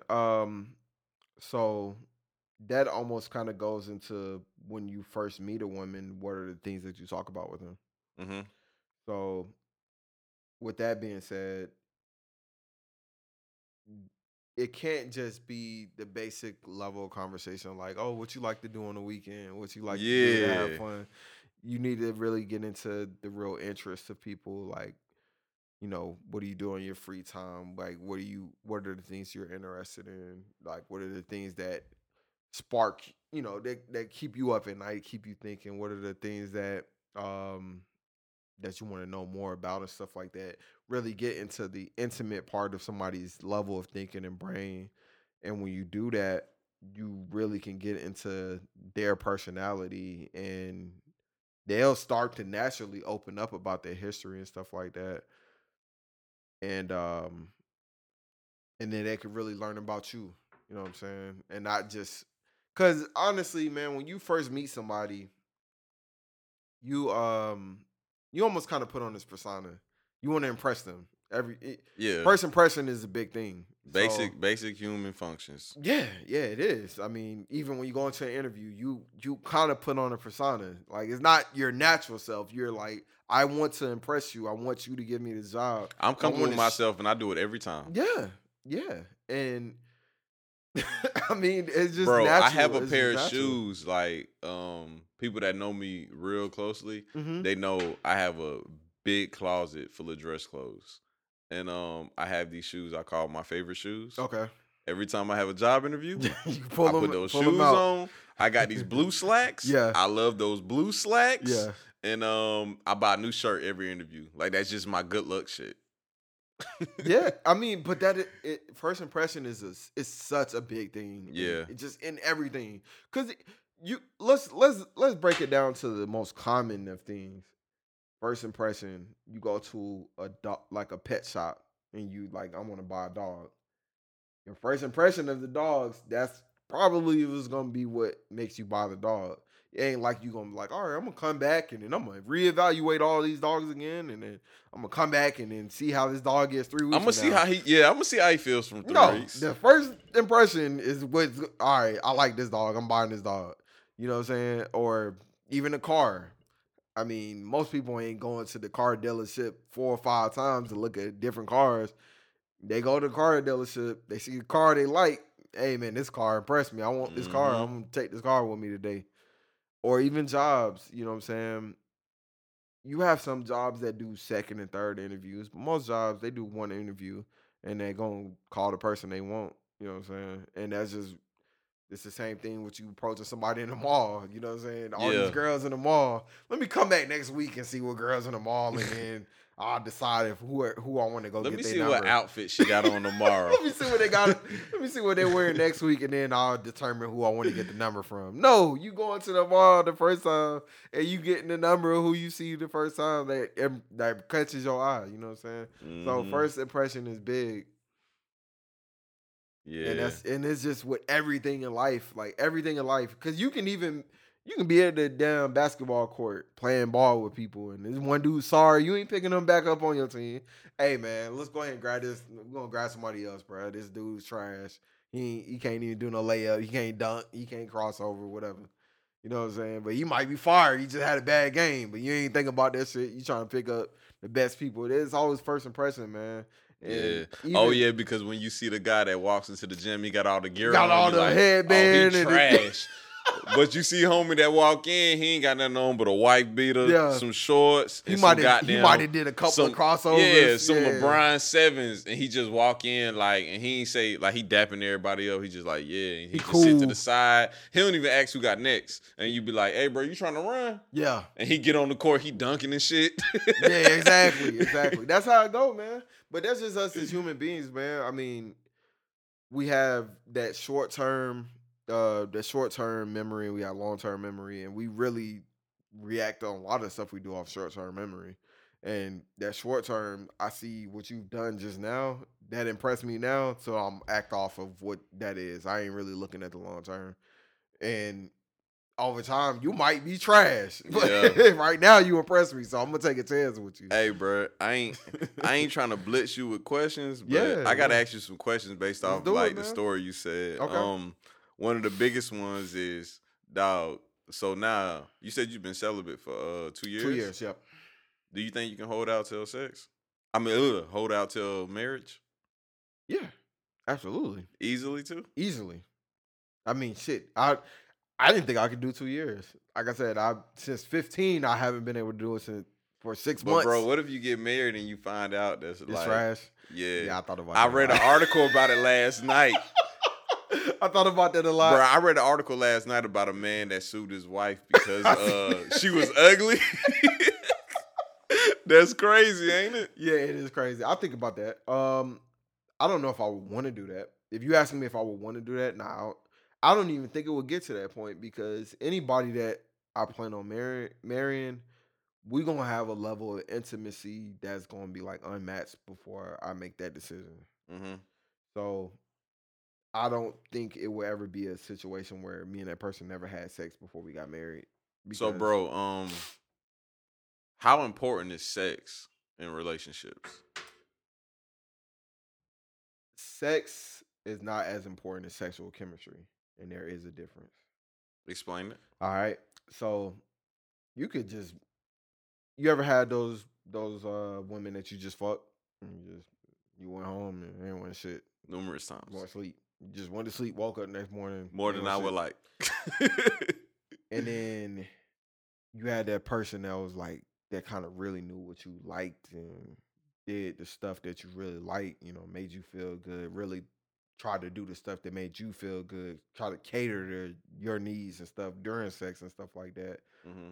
In and out of sex, not even just during sex, like just touching on you a certain way or kissing on you a certain way. That's what I mean. So sexual chemistry versus just sex, those are two different things. And when you really got to have that sexual chemistry if you want to make something last. So again, to go back into what we were saying about the marriage part, whoever the next person that I propose to or try to marry, it has to be like some really strong sexual chemistry, because I don't want it to be dead on arrival. We get married and then it's like, we just going through the motions, like we really like there's a strong level of intimacy, and it only gets stronger after we get married. You know what I'm saying? Because we even that closer and learning that much more about each other. Yeah. So, where would you put sex on the list of things that you look for when you're looking for someone that you're trying to be with? Sex probably be 3. So first, I'm going to say support. Support is definitely number one, because if you don't support your partner or whoever you with, that shit is going to be, it's going to die fast. Mm-hmm. Like, for instance, you doing your podcasting. If you meet somebody that you like and you know, considering pursuing a relationship with, but they don't support you doing podcasting because they, in their mind, they don't feel like that's the level of success they want you to attain. They're never going to support it, and they're never going to be open-minded to whatever you're doing. And it's always going to just be a hobby for you and not something that you're really passionate about. And anytime that you do it, they're going to feel a way about it, a negative way about it. And it's going to put a strain on your relationship anytime that you do it. So support is number one. Communication is number 2. You have to keep communication open. You have to talk about how you feel about stuff. You can't be passive aggressive. If something bothers you, you have to say what bothers you. If something makes you feel good or makes you excited, you have to tell them, hey, I like that you did that. I like that you said that. I like that we did this together. Let's do this again. Keep that open line of communication, because at the end of the day, this is your partner. This is somebody that you're spending a lot of time with. So they should know the things that make you extremely happy or make you extremely comfortable or whatever. And then sex is a big part, because sex allows you to connect on sex. Honestly, it's so many different things that go into sex, emotions. You really can connect spiritually during sex, and then physically, obviously. I mean, that's probably like the number one thing, physical. But you can develop a bond during sex and really learn what really gets that other person. So that person can have a terrible day at work, and then you know what they really like during sex, and you just do those things, and it almost makes them forget all that negative shit that happened throughout the day, and they feel just revitalized and just amazing going to sleep at night. And when they wake up the next morning, like, oh, you know what? Maybe that situation at work wasn't so bad. You know what I'm saying? I can reapproach that. Yeah, I can reapproach, I can approach that differently. And so that's why I rank it. Just support, communication, sex. Yeah, that was some good ones, dog. I ain't gonna sit here and lie to you. That was some real good ones. I think expectations in relationships is the most important thing, though. For sure. Yeah. Well, a lot of people, and this kind of go back to the communication level. Mm-hmm. You can't really set expectations without having proper communication. And that's even with doing anything, like at work. How am I going to set expectations for my staff members without communicating it to them? So when it comes to review, I'm going to judge you on something I never communicated that you should be doing. Oh, you didn't do this, so I'm dinging you for this on your review. But you never told me you wanted me to do that. Bro, let me paint you a scenario, though. Okay. You just met a woman that you're real attracted to. Y'all getting good vibes. I got a couple questions. Yeah. This is the first question. Okay. Where do you take her on the first date? Now? Y'all getting a real good vibe. Okay. You're very attracted to her. Okay. She seems like someone you would want to be with. I always feel like key to a woman's heart is my stomach. So the first thing, I'm going into a restaurant, bruh. Yeah. You going to a restaurant, I'm going to learn about what's her favorite food and like the type of food she like to eat. And we going to that restaurant. And I'm going to treat her to it. I'm going to pay for both our meals, all that stuff. And you can order whatever you want. I'm glad you said that. That's my second question. Okay. My second question is, so you take her to this restaurant. Okay.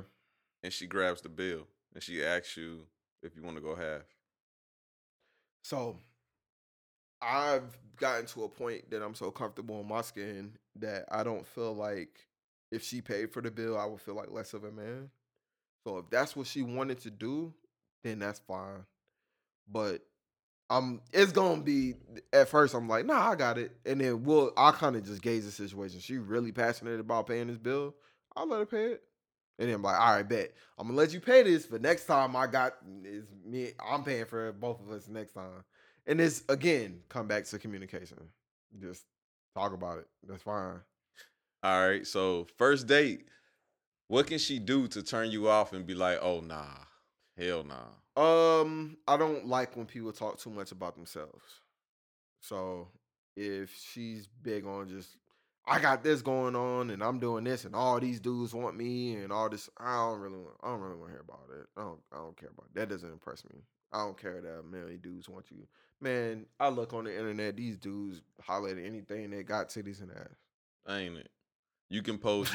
Shit don't mean you can post your church picture and get 20 likes. You can post goddamn you at KOD in the thong and it gets 1,000 likes. That means nothing to me. That means it.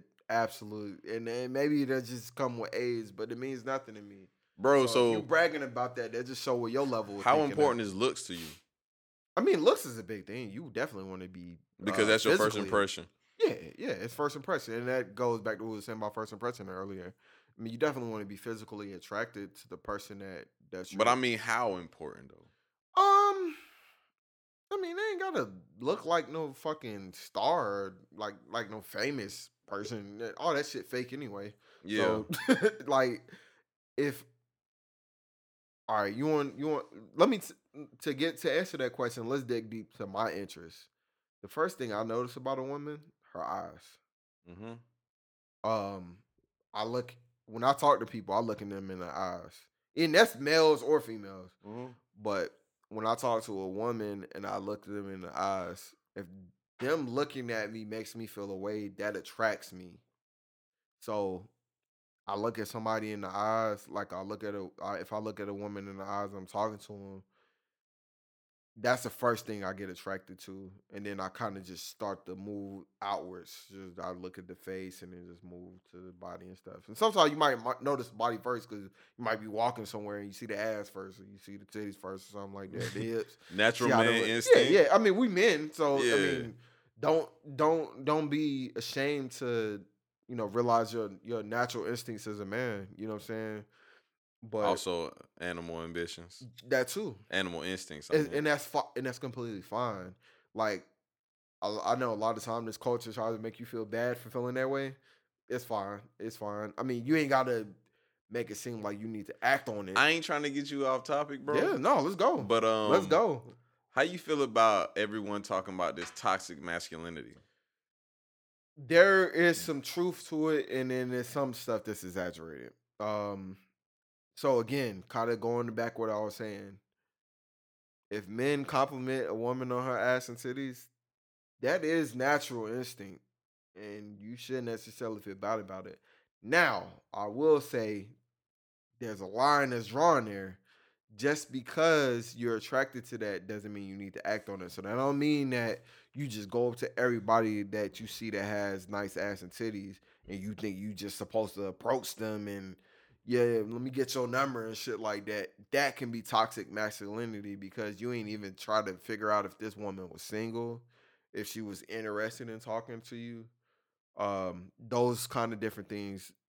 You still need to respect this person as a human being. They're not just ass and titties. So when you go up to them, hey, you know, say, what's your name? You know, I think you're beautiful or you look good, you know, whatever you say.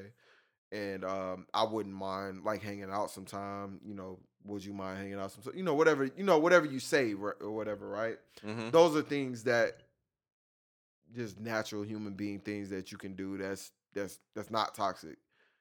Now, you just go up to somebody got ass and titties and you just ask them for their number, and then they're like, "I got a man. What they got to do with me?" and all that kind of shit. That's toxic masculinity. You know what I'm saying? It is. I mean, just being real about it. And I ain't gonna say I've never done it before, but I'm just saying it is.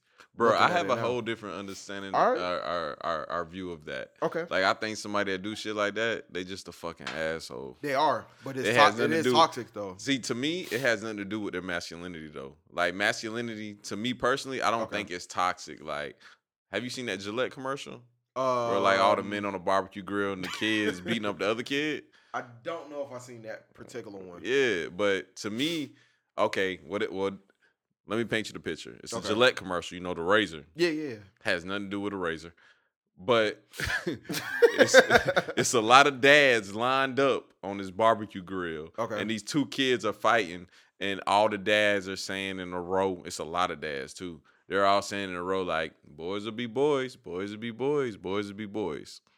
All right, so to me, that's not tax on masculinity. They just assholes. Yeah. It's like, okay, y'all can stop this, but y'all being some assholes.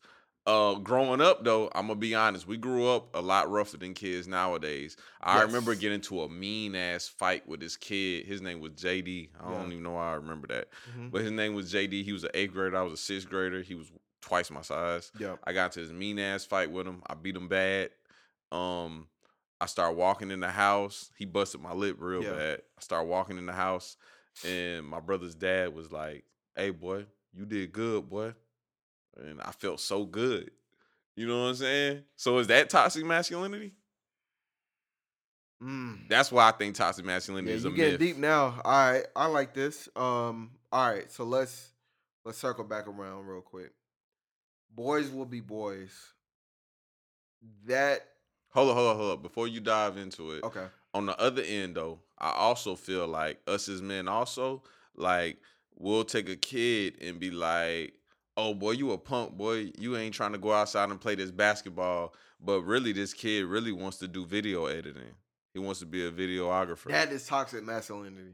Yeah, for so sure. On that side, I agree, for which sure. is why I'm never super left wing or super right wing, because for some reason, I'm always in the middle. Every ideal I have on situations is always in the middle. But the reason why I say I can understand it from both sides. So, yes, what you just said was correct. But it's also correct just because that one boy who is doing that and you saying those things like, yeah, this is what you're supposed to be doing. Yeah. That can be toxic masculinity because now they will look at the same boy that you just said that about. They'll look at them as less than or like they not doing what they supposed to be as a man or as a boy, you know, boys to be men, you know, whatever the case, whatever yeah. they say, whatever. This boy wants to stay in the house and he want to do video editing or whatever instead of being outside, getting roughed up, playing tackle football and stuff. You're teaching them that this is what a man is, and if a man is doing anything more less than that, then he's not a man. That is toxic masculinity, mm-hmm. for sure. So what you're and shaping them at that age. That's all they know. And then when they grow up, then that's all they know. So when they're not around jocks, anybody else that's not jocks, they're like, oh, you a punk or you a bitch ass nigga, you know, all this stuff. That is toxic masculinity. And eventually it turns into getting worse and worse behavior depending on the guy. If the guy decides on his own to go out and to learn more about different things that people do and like, oh, he ain't played football with us, but that don't make him less of a man, you know what I'm saying? He just got different interests. Or you have some guys that's like, man, you went outside, bro. You ain't shit. You went outside in 1992. I'm just saying, man. I'm just saying. And I was outside. Like, I was definitely out there getting my fucking knees blown out and shit, playing football and all this shit, bro, fighting. When I stayed in Germany, we played tackle football in the ice. Yeah. Yeah. That is stupid. It is stupid. But we thinking boys will be boys. Tough. Be tough. Boys supposed to be tough. We supposed to put ourselves in these crazy situations. I remember the first time I played football, I got slammed up against a fucking gate, scraped all my shit up. Like, I had blood dripping all down my fucking leg. Don't cry. That's toxic masculinity. To tell a boy don't cry. So I'm feeling pain. I done scraped on my entire fucking leg. And you telling me don't cry because I'm a boy. That's toxic masculinity, bruh. Like, no, I'm in pain. That's if why, I feel like crying, bro, I should cry. Like, that's why I'm on both sides of it, because me personally, I feel like masculinity can't be toxic. But on the other side, I do feel like those things that you're saying is definitely toxic. For sure. But as far as like us teaching boys how to become a man. Yeah. Cannot be toxic.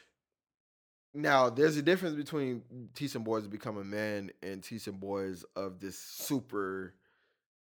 Teaching boys to become an asshole. Yeah, basically, because... That's my view on it. Teaching a boy to become an asshole. You telling a boy not to cry is toxic. Mm-hmm. Because if that boy lost his mother, he not supposed to cry. If he lost his brother got shot in front of him. Completely agree with you. He ain't supposed to cry. But there's a lot of dads and even moms and cousins and older brothers that teach their younger brothers, sons, and all this stuff that, no, you don't cry. You a punk if you cry. You soft if you cry. Bro, you just lost your whole brother. He got shot in front of you. What do you mean? You're not supposed to have emotions? Yeah. And then you become this person that's emotionless. And you never realize why you are. And bro, that's why like I connect with 21 Savage so much, dog. And not even because of what's going on right now, but just because like the man who he is and the way he thinks of things, and he talks about it like, hey man, I seen my best friend get gunned down in front of me while I'm shot, and I'm trying to figure out why the fuck I ain't dead and he dead. That's trauma. That's why I love this Meek Mill album so much. Meek Mill touched on some shit this album. I was like, this is the best Meek Mill album I've ever heard. You know what got me real good about that? Yeah. When he came out with his his video Trauma, and he had his son in it, bruh. Like, it's crazy. Before we recorded this, I played you a recording, and I told you my vision of the recording. It was funny, of course, but like, I seen the vision he had for that video. I know he picked that vision. Mm-hmm. He picked that vision, and it was his song, of course. He wrote the song, everything. It's just like, bruh, it's so amazing to see someone just put their whole life into an art. This is what I'm doing right here. Like, I want art to come to life. Yeah. And that's you doing that. I mean, I feel like this whole episode, I don't even know how long we've been recording. I don't even care. I can still go another hour or two. I can still go 3 hours. I think we had like 3 now. I think so too. I think we started around 12. Like 3. But it's cool because, I mean, we talking about some good stuff, and I think people will appreciate that, and they can relate to it. Mm-hmm. And it might be stuff that people never considered or thought about. And sometimes it's just how it goes. That's why you need people in life. That's why you need to meet people and interact with people, because they'll have different perspectives from you, and it will give you a different perspective, and you'll be that much more knowledgeable about different situations. That's always important. Like, bro, Stan, I got a lot of good shit to say about you. But, like, one of the best things I got to say about you, you do not mind being vulnerable. You don't mind expressing who you are and how you feel about things. And that's what people need to hear. Like, this is why I wanted to do this episode with you, because I want women to see, like, your point of view from a relationship and how men really think. Because they always think, like, a man just don't give a fuck. He just want to rap and he want to hoop type shit. Yeah. And, like, you don't think like that whatsoever. No. This is your thing where you feel like, hey, I've been through this, and this happened, and this is what I did wrong. Yeah. Yeah. So this is real informative. I can appreciate that. I mean, I'll be interested in seeing what the fans say about this episode, for sure, and even any feedback that they give towards it, because I'm always willing to learn. One thing I've always said about myself is that I'm a sponge. Like, any person or thing that I'm around, I absorb information from them, and I try to absorb the best things of it. Sometimes I might absorb some of the negative parts, but that's fine too. But I always try to absorb the best things and try to make me a better person, and that's more knowledge. Anything that's more knowledge is good for me. Mm-hmm. So even if it's good knowledge, bad knowledge, whatever the case, it's more knowledge. It's more than I knew the day before, so I'm good with that. Yeah. And I can appreciate that, bro, because it's rare that you find somebody that's just gonna like put all their cards on the table. Yeah, no, that's true. And I'm a gambler, dog, so I ain't showing my cards for nothing. But when it comes to my personal life, I don't mind people getting involved. Yeah, it doesn't mean like it's okay with me. Like, I don't mind you, like, but also I built that up because it's one of them things where it's like, I've come into this person. I'll be lying if I said when I was young, I didn't want people to think I was just tough ass guy. Yeah. Like, I didn't care about nothing. Like, it is what it is type guy. You know what I'm saying? Yeah. I mean, when you younger, you definitely big on what people think of you and your appearance to the world. And I was big on that too. So like I said, a lot of the stuff I did, it was almost as a way to impress the world and impress those around me. Whereas now, I don't feel that way anymore. I move how I want to move. And if I impress you, I impress you. And if I don't, oh well, it don't matter. It wasn't going to impress you anyway. So, but dog, you know what tripped me out about now though? It's like now that I'm completely off that, when I talk to people, they still view me that same way when I was trying to show them like, hey, I'm tough. Right. Like, they look at me like, you're scary. And it's like, I'm not even trying to show you that. Like, bro, I go out my way to tell people, like, hey, I feel this way, I feel that way. And this is super deep to me. I feel like I'm laying all my cards on the table. I'm making myself vulnerable, all this. I mean, I'm not crying, but, I mean, I wish I was a fake person. Not wish, but if I was a fake person and I was crying and I laid it all out there on the table, and you'll get it even more. But I'm not a crier. So it's like, I lay all that on the table. You see this, you see that. And it's just like, so did you see how deep I was? You see how I feel now? And they're just looking like, that wasn't deep. I'm going to keep it 1,000 with you, bro. A confident a confident man, you've reached like God levels doing that, like being that. Yeah.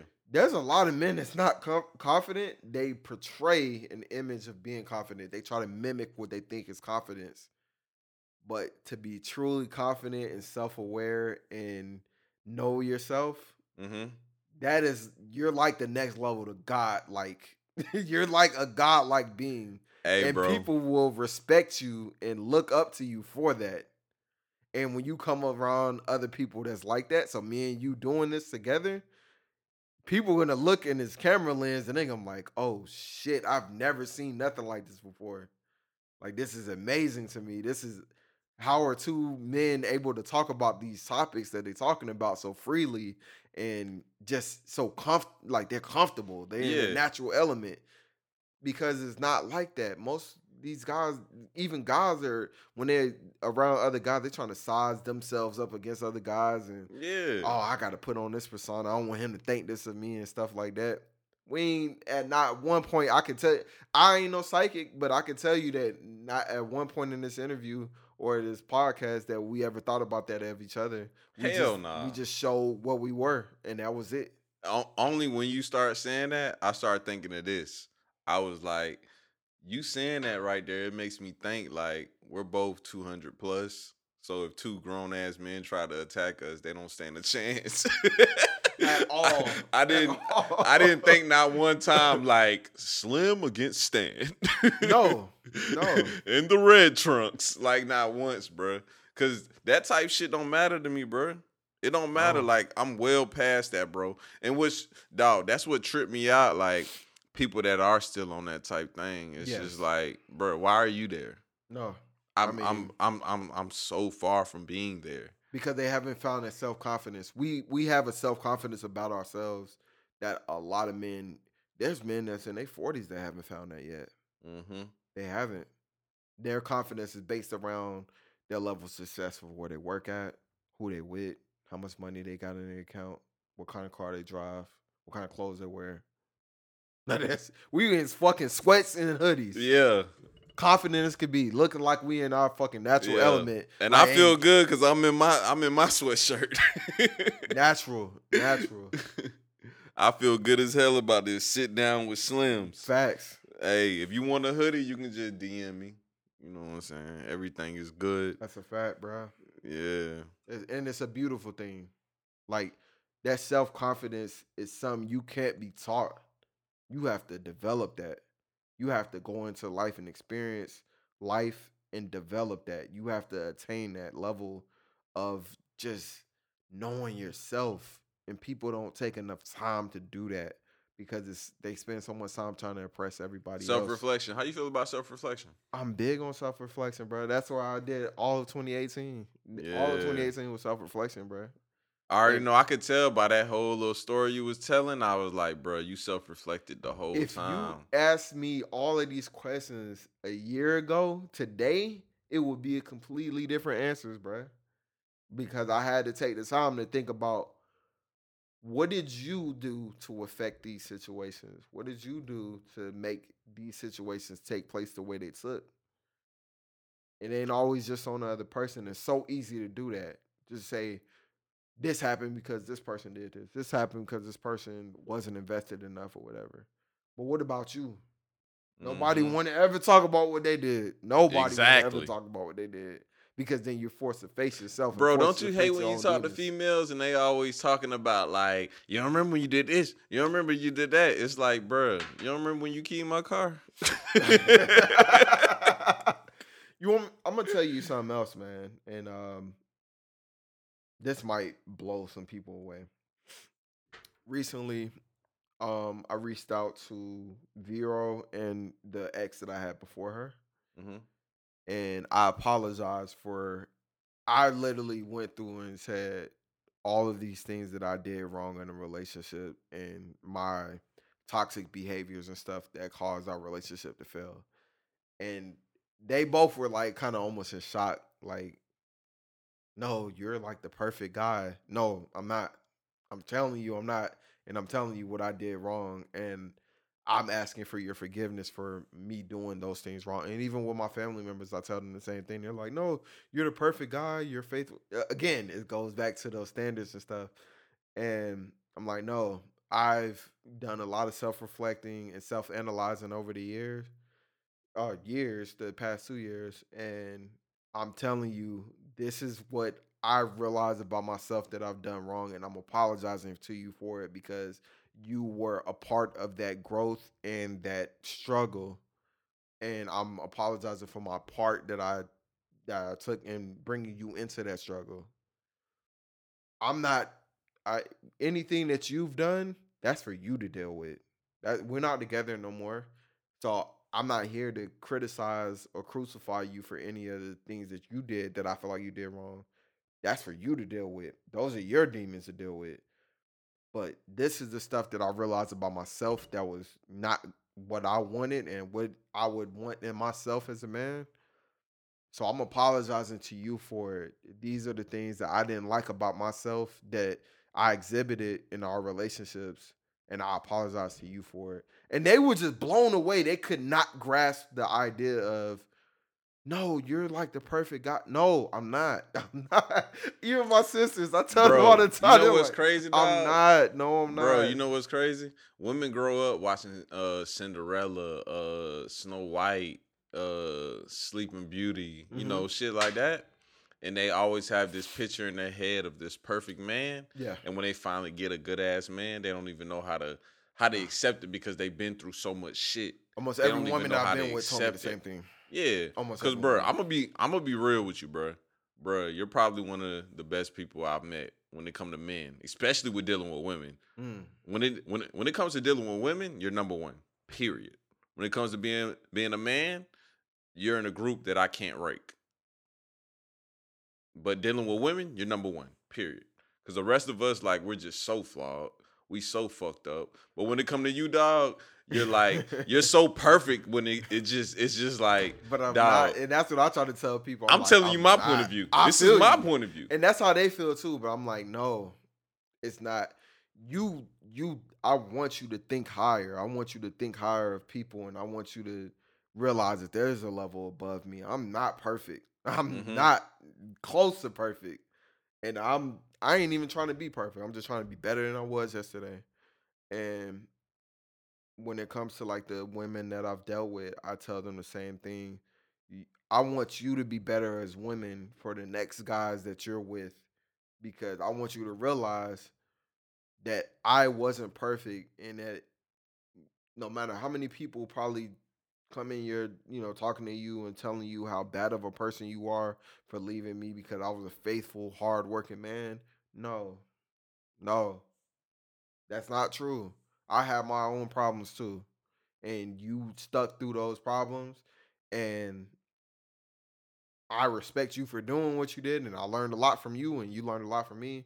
Let's go out into the world and both be better people. I'm not the best person you will ever meet. You're going to meet somebody better than me. I always tell them that too. I give them that level of confidence. You're going to meet somebody that's better than me. You're going to meet somebody, and they might have their own flaws, but they're better than the version of Stan that you were with. Mm-hmm. And I'm better than the version of Stan that you were with. If you met me again, I'm better than the version of Stan that you was with. But I don't want you to ever think that that was the cap, and then anything less, anything other than that, you just trying to get close to what that was. No, try to get somebody better. Find somebody better than me. There's people better than me out there in the world, and that's cool. Yeah, bro. I ain't gonna lie, I say this every time I do a podcast. I said it last weekend. I'm saying it today. This is my best podcast. I can appreciate that. Because every weekend I feel like it needs to be my best podcast. Good. But yeah. Only because time restraints, I can sit here and talk to you all day. Facts. We can talk till tomorrow you want to. We could. But this is another episode of Sit Down with Slims, featuring Stan the Man. You mind if I call you Stan the Man? Stan the Man. I'm here, baby. It's me. And we out. We out.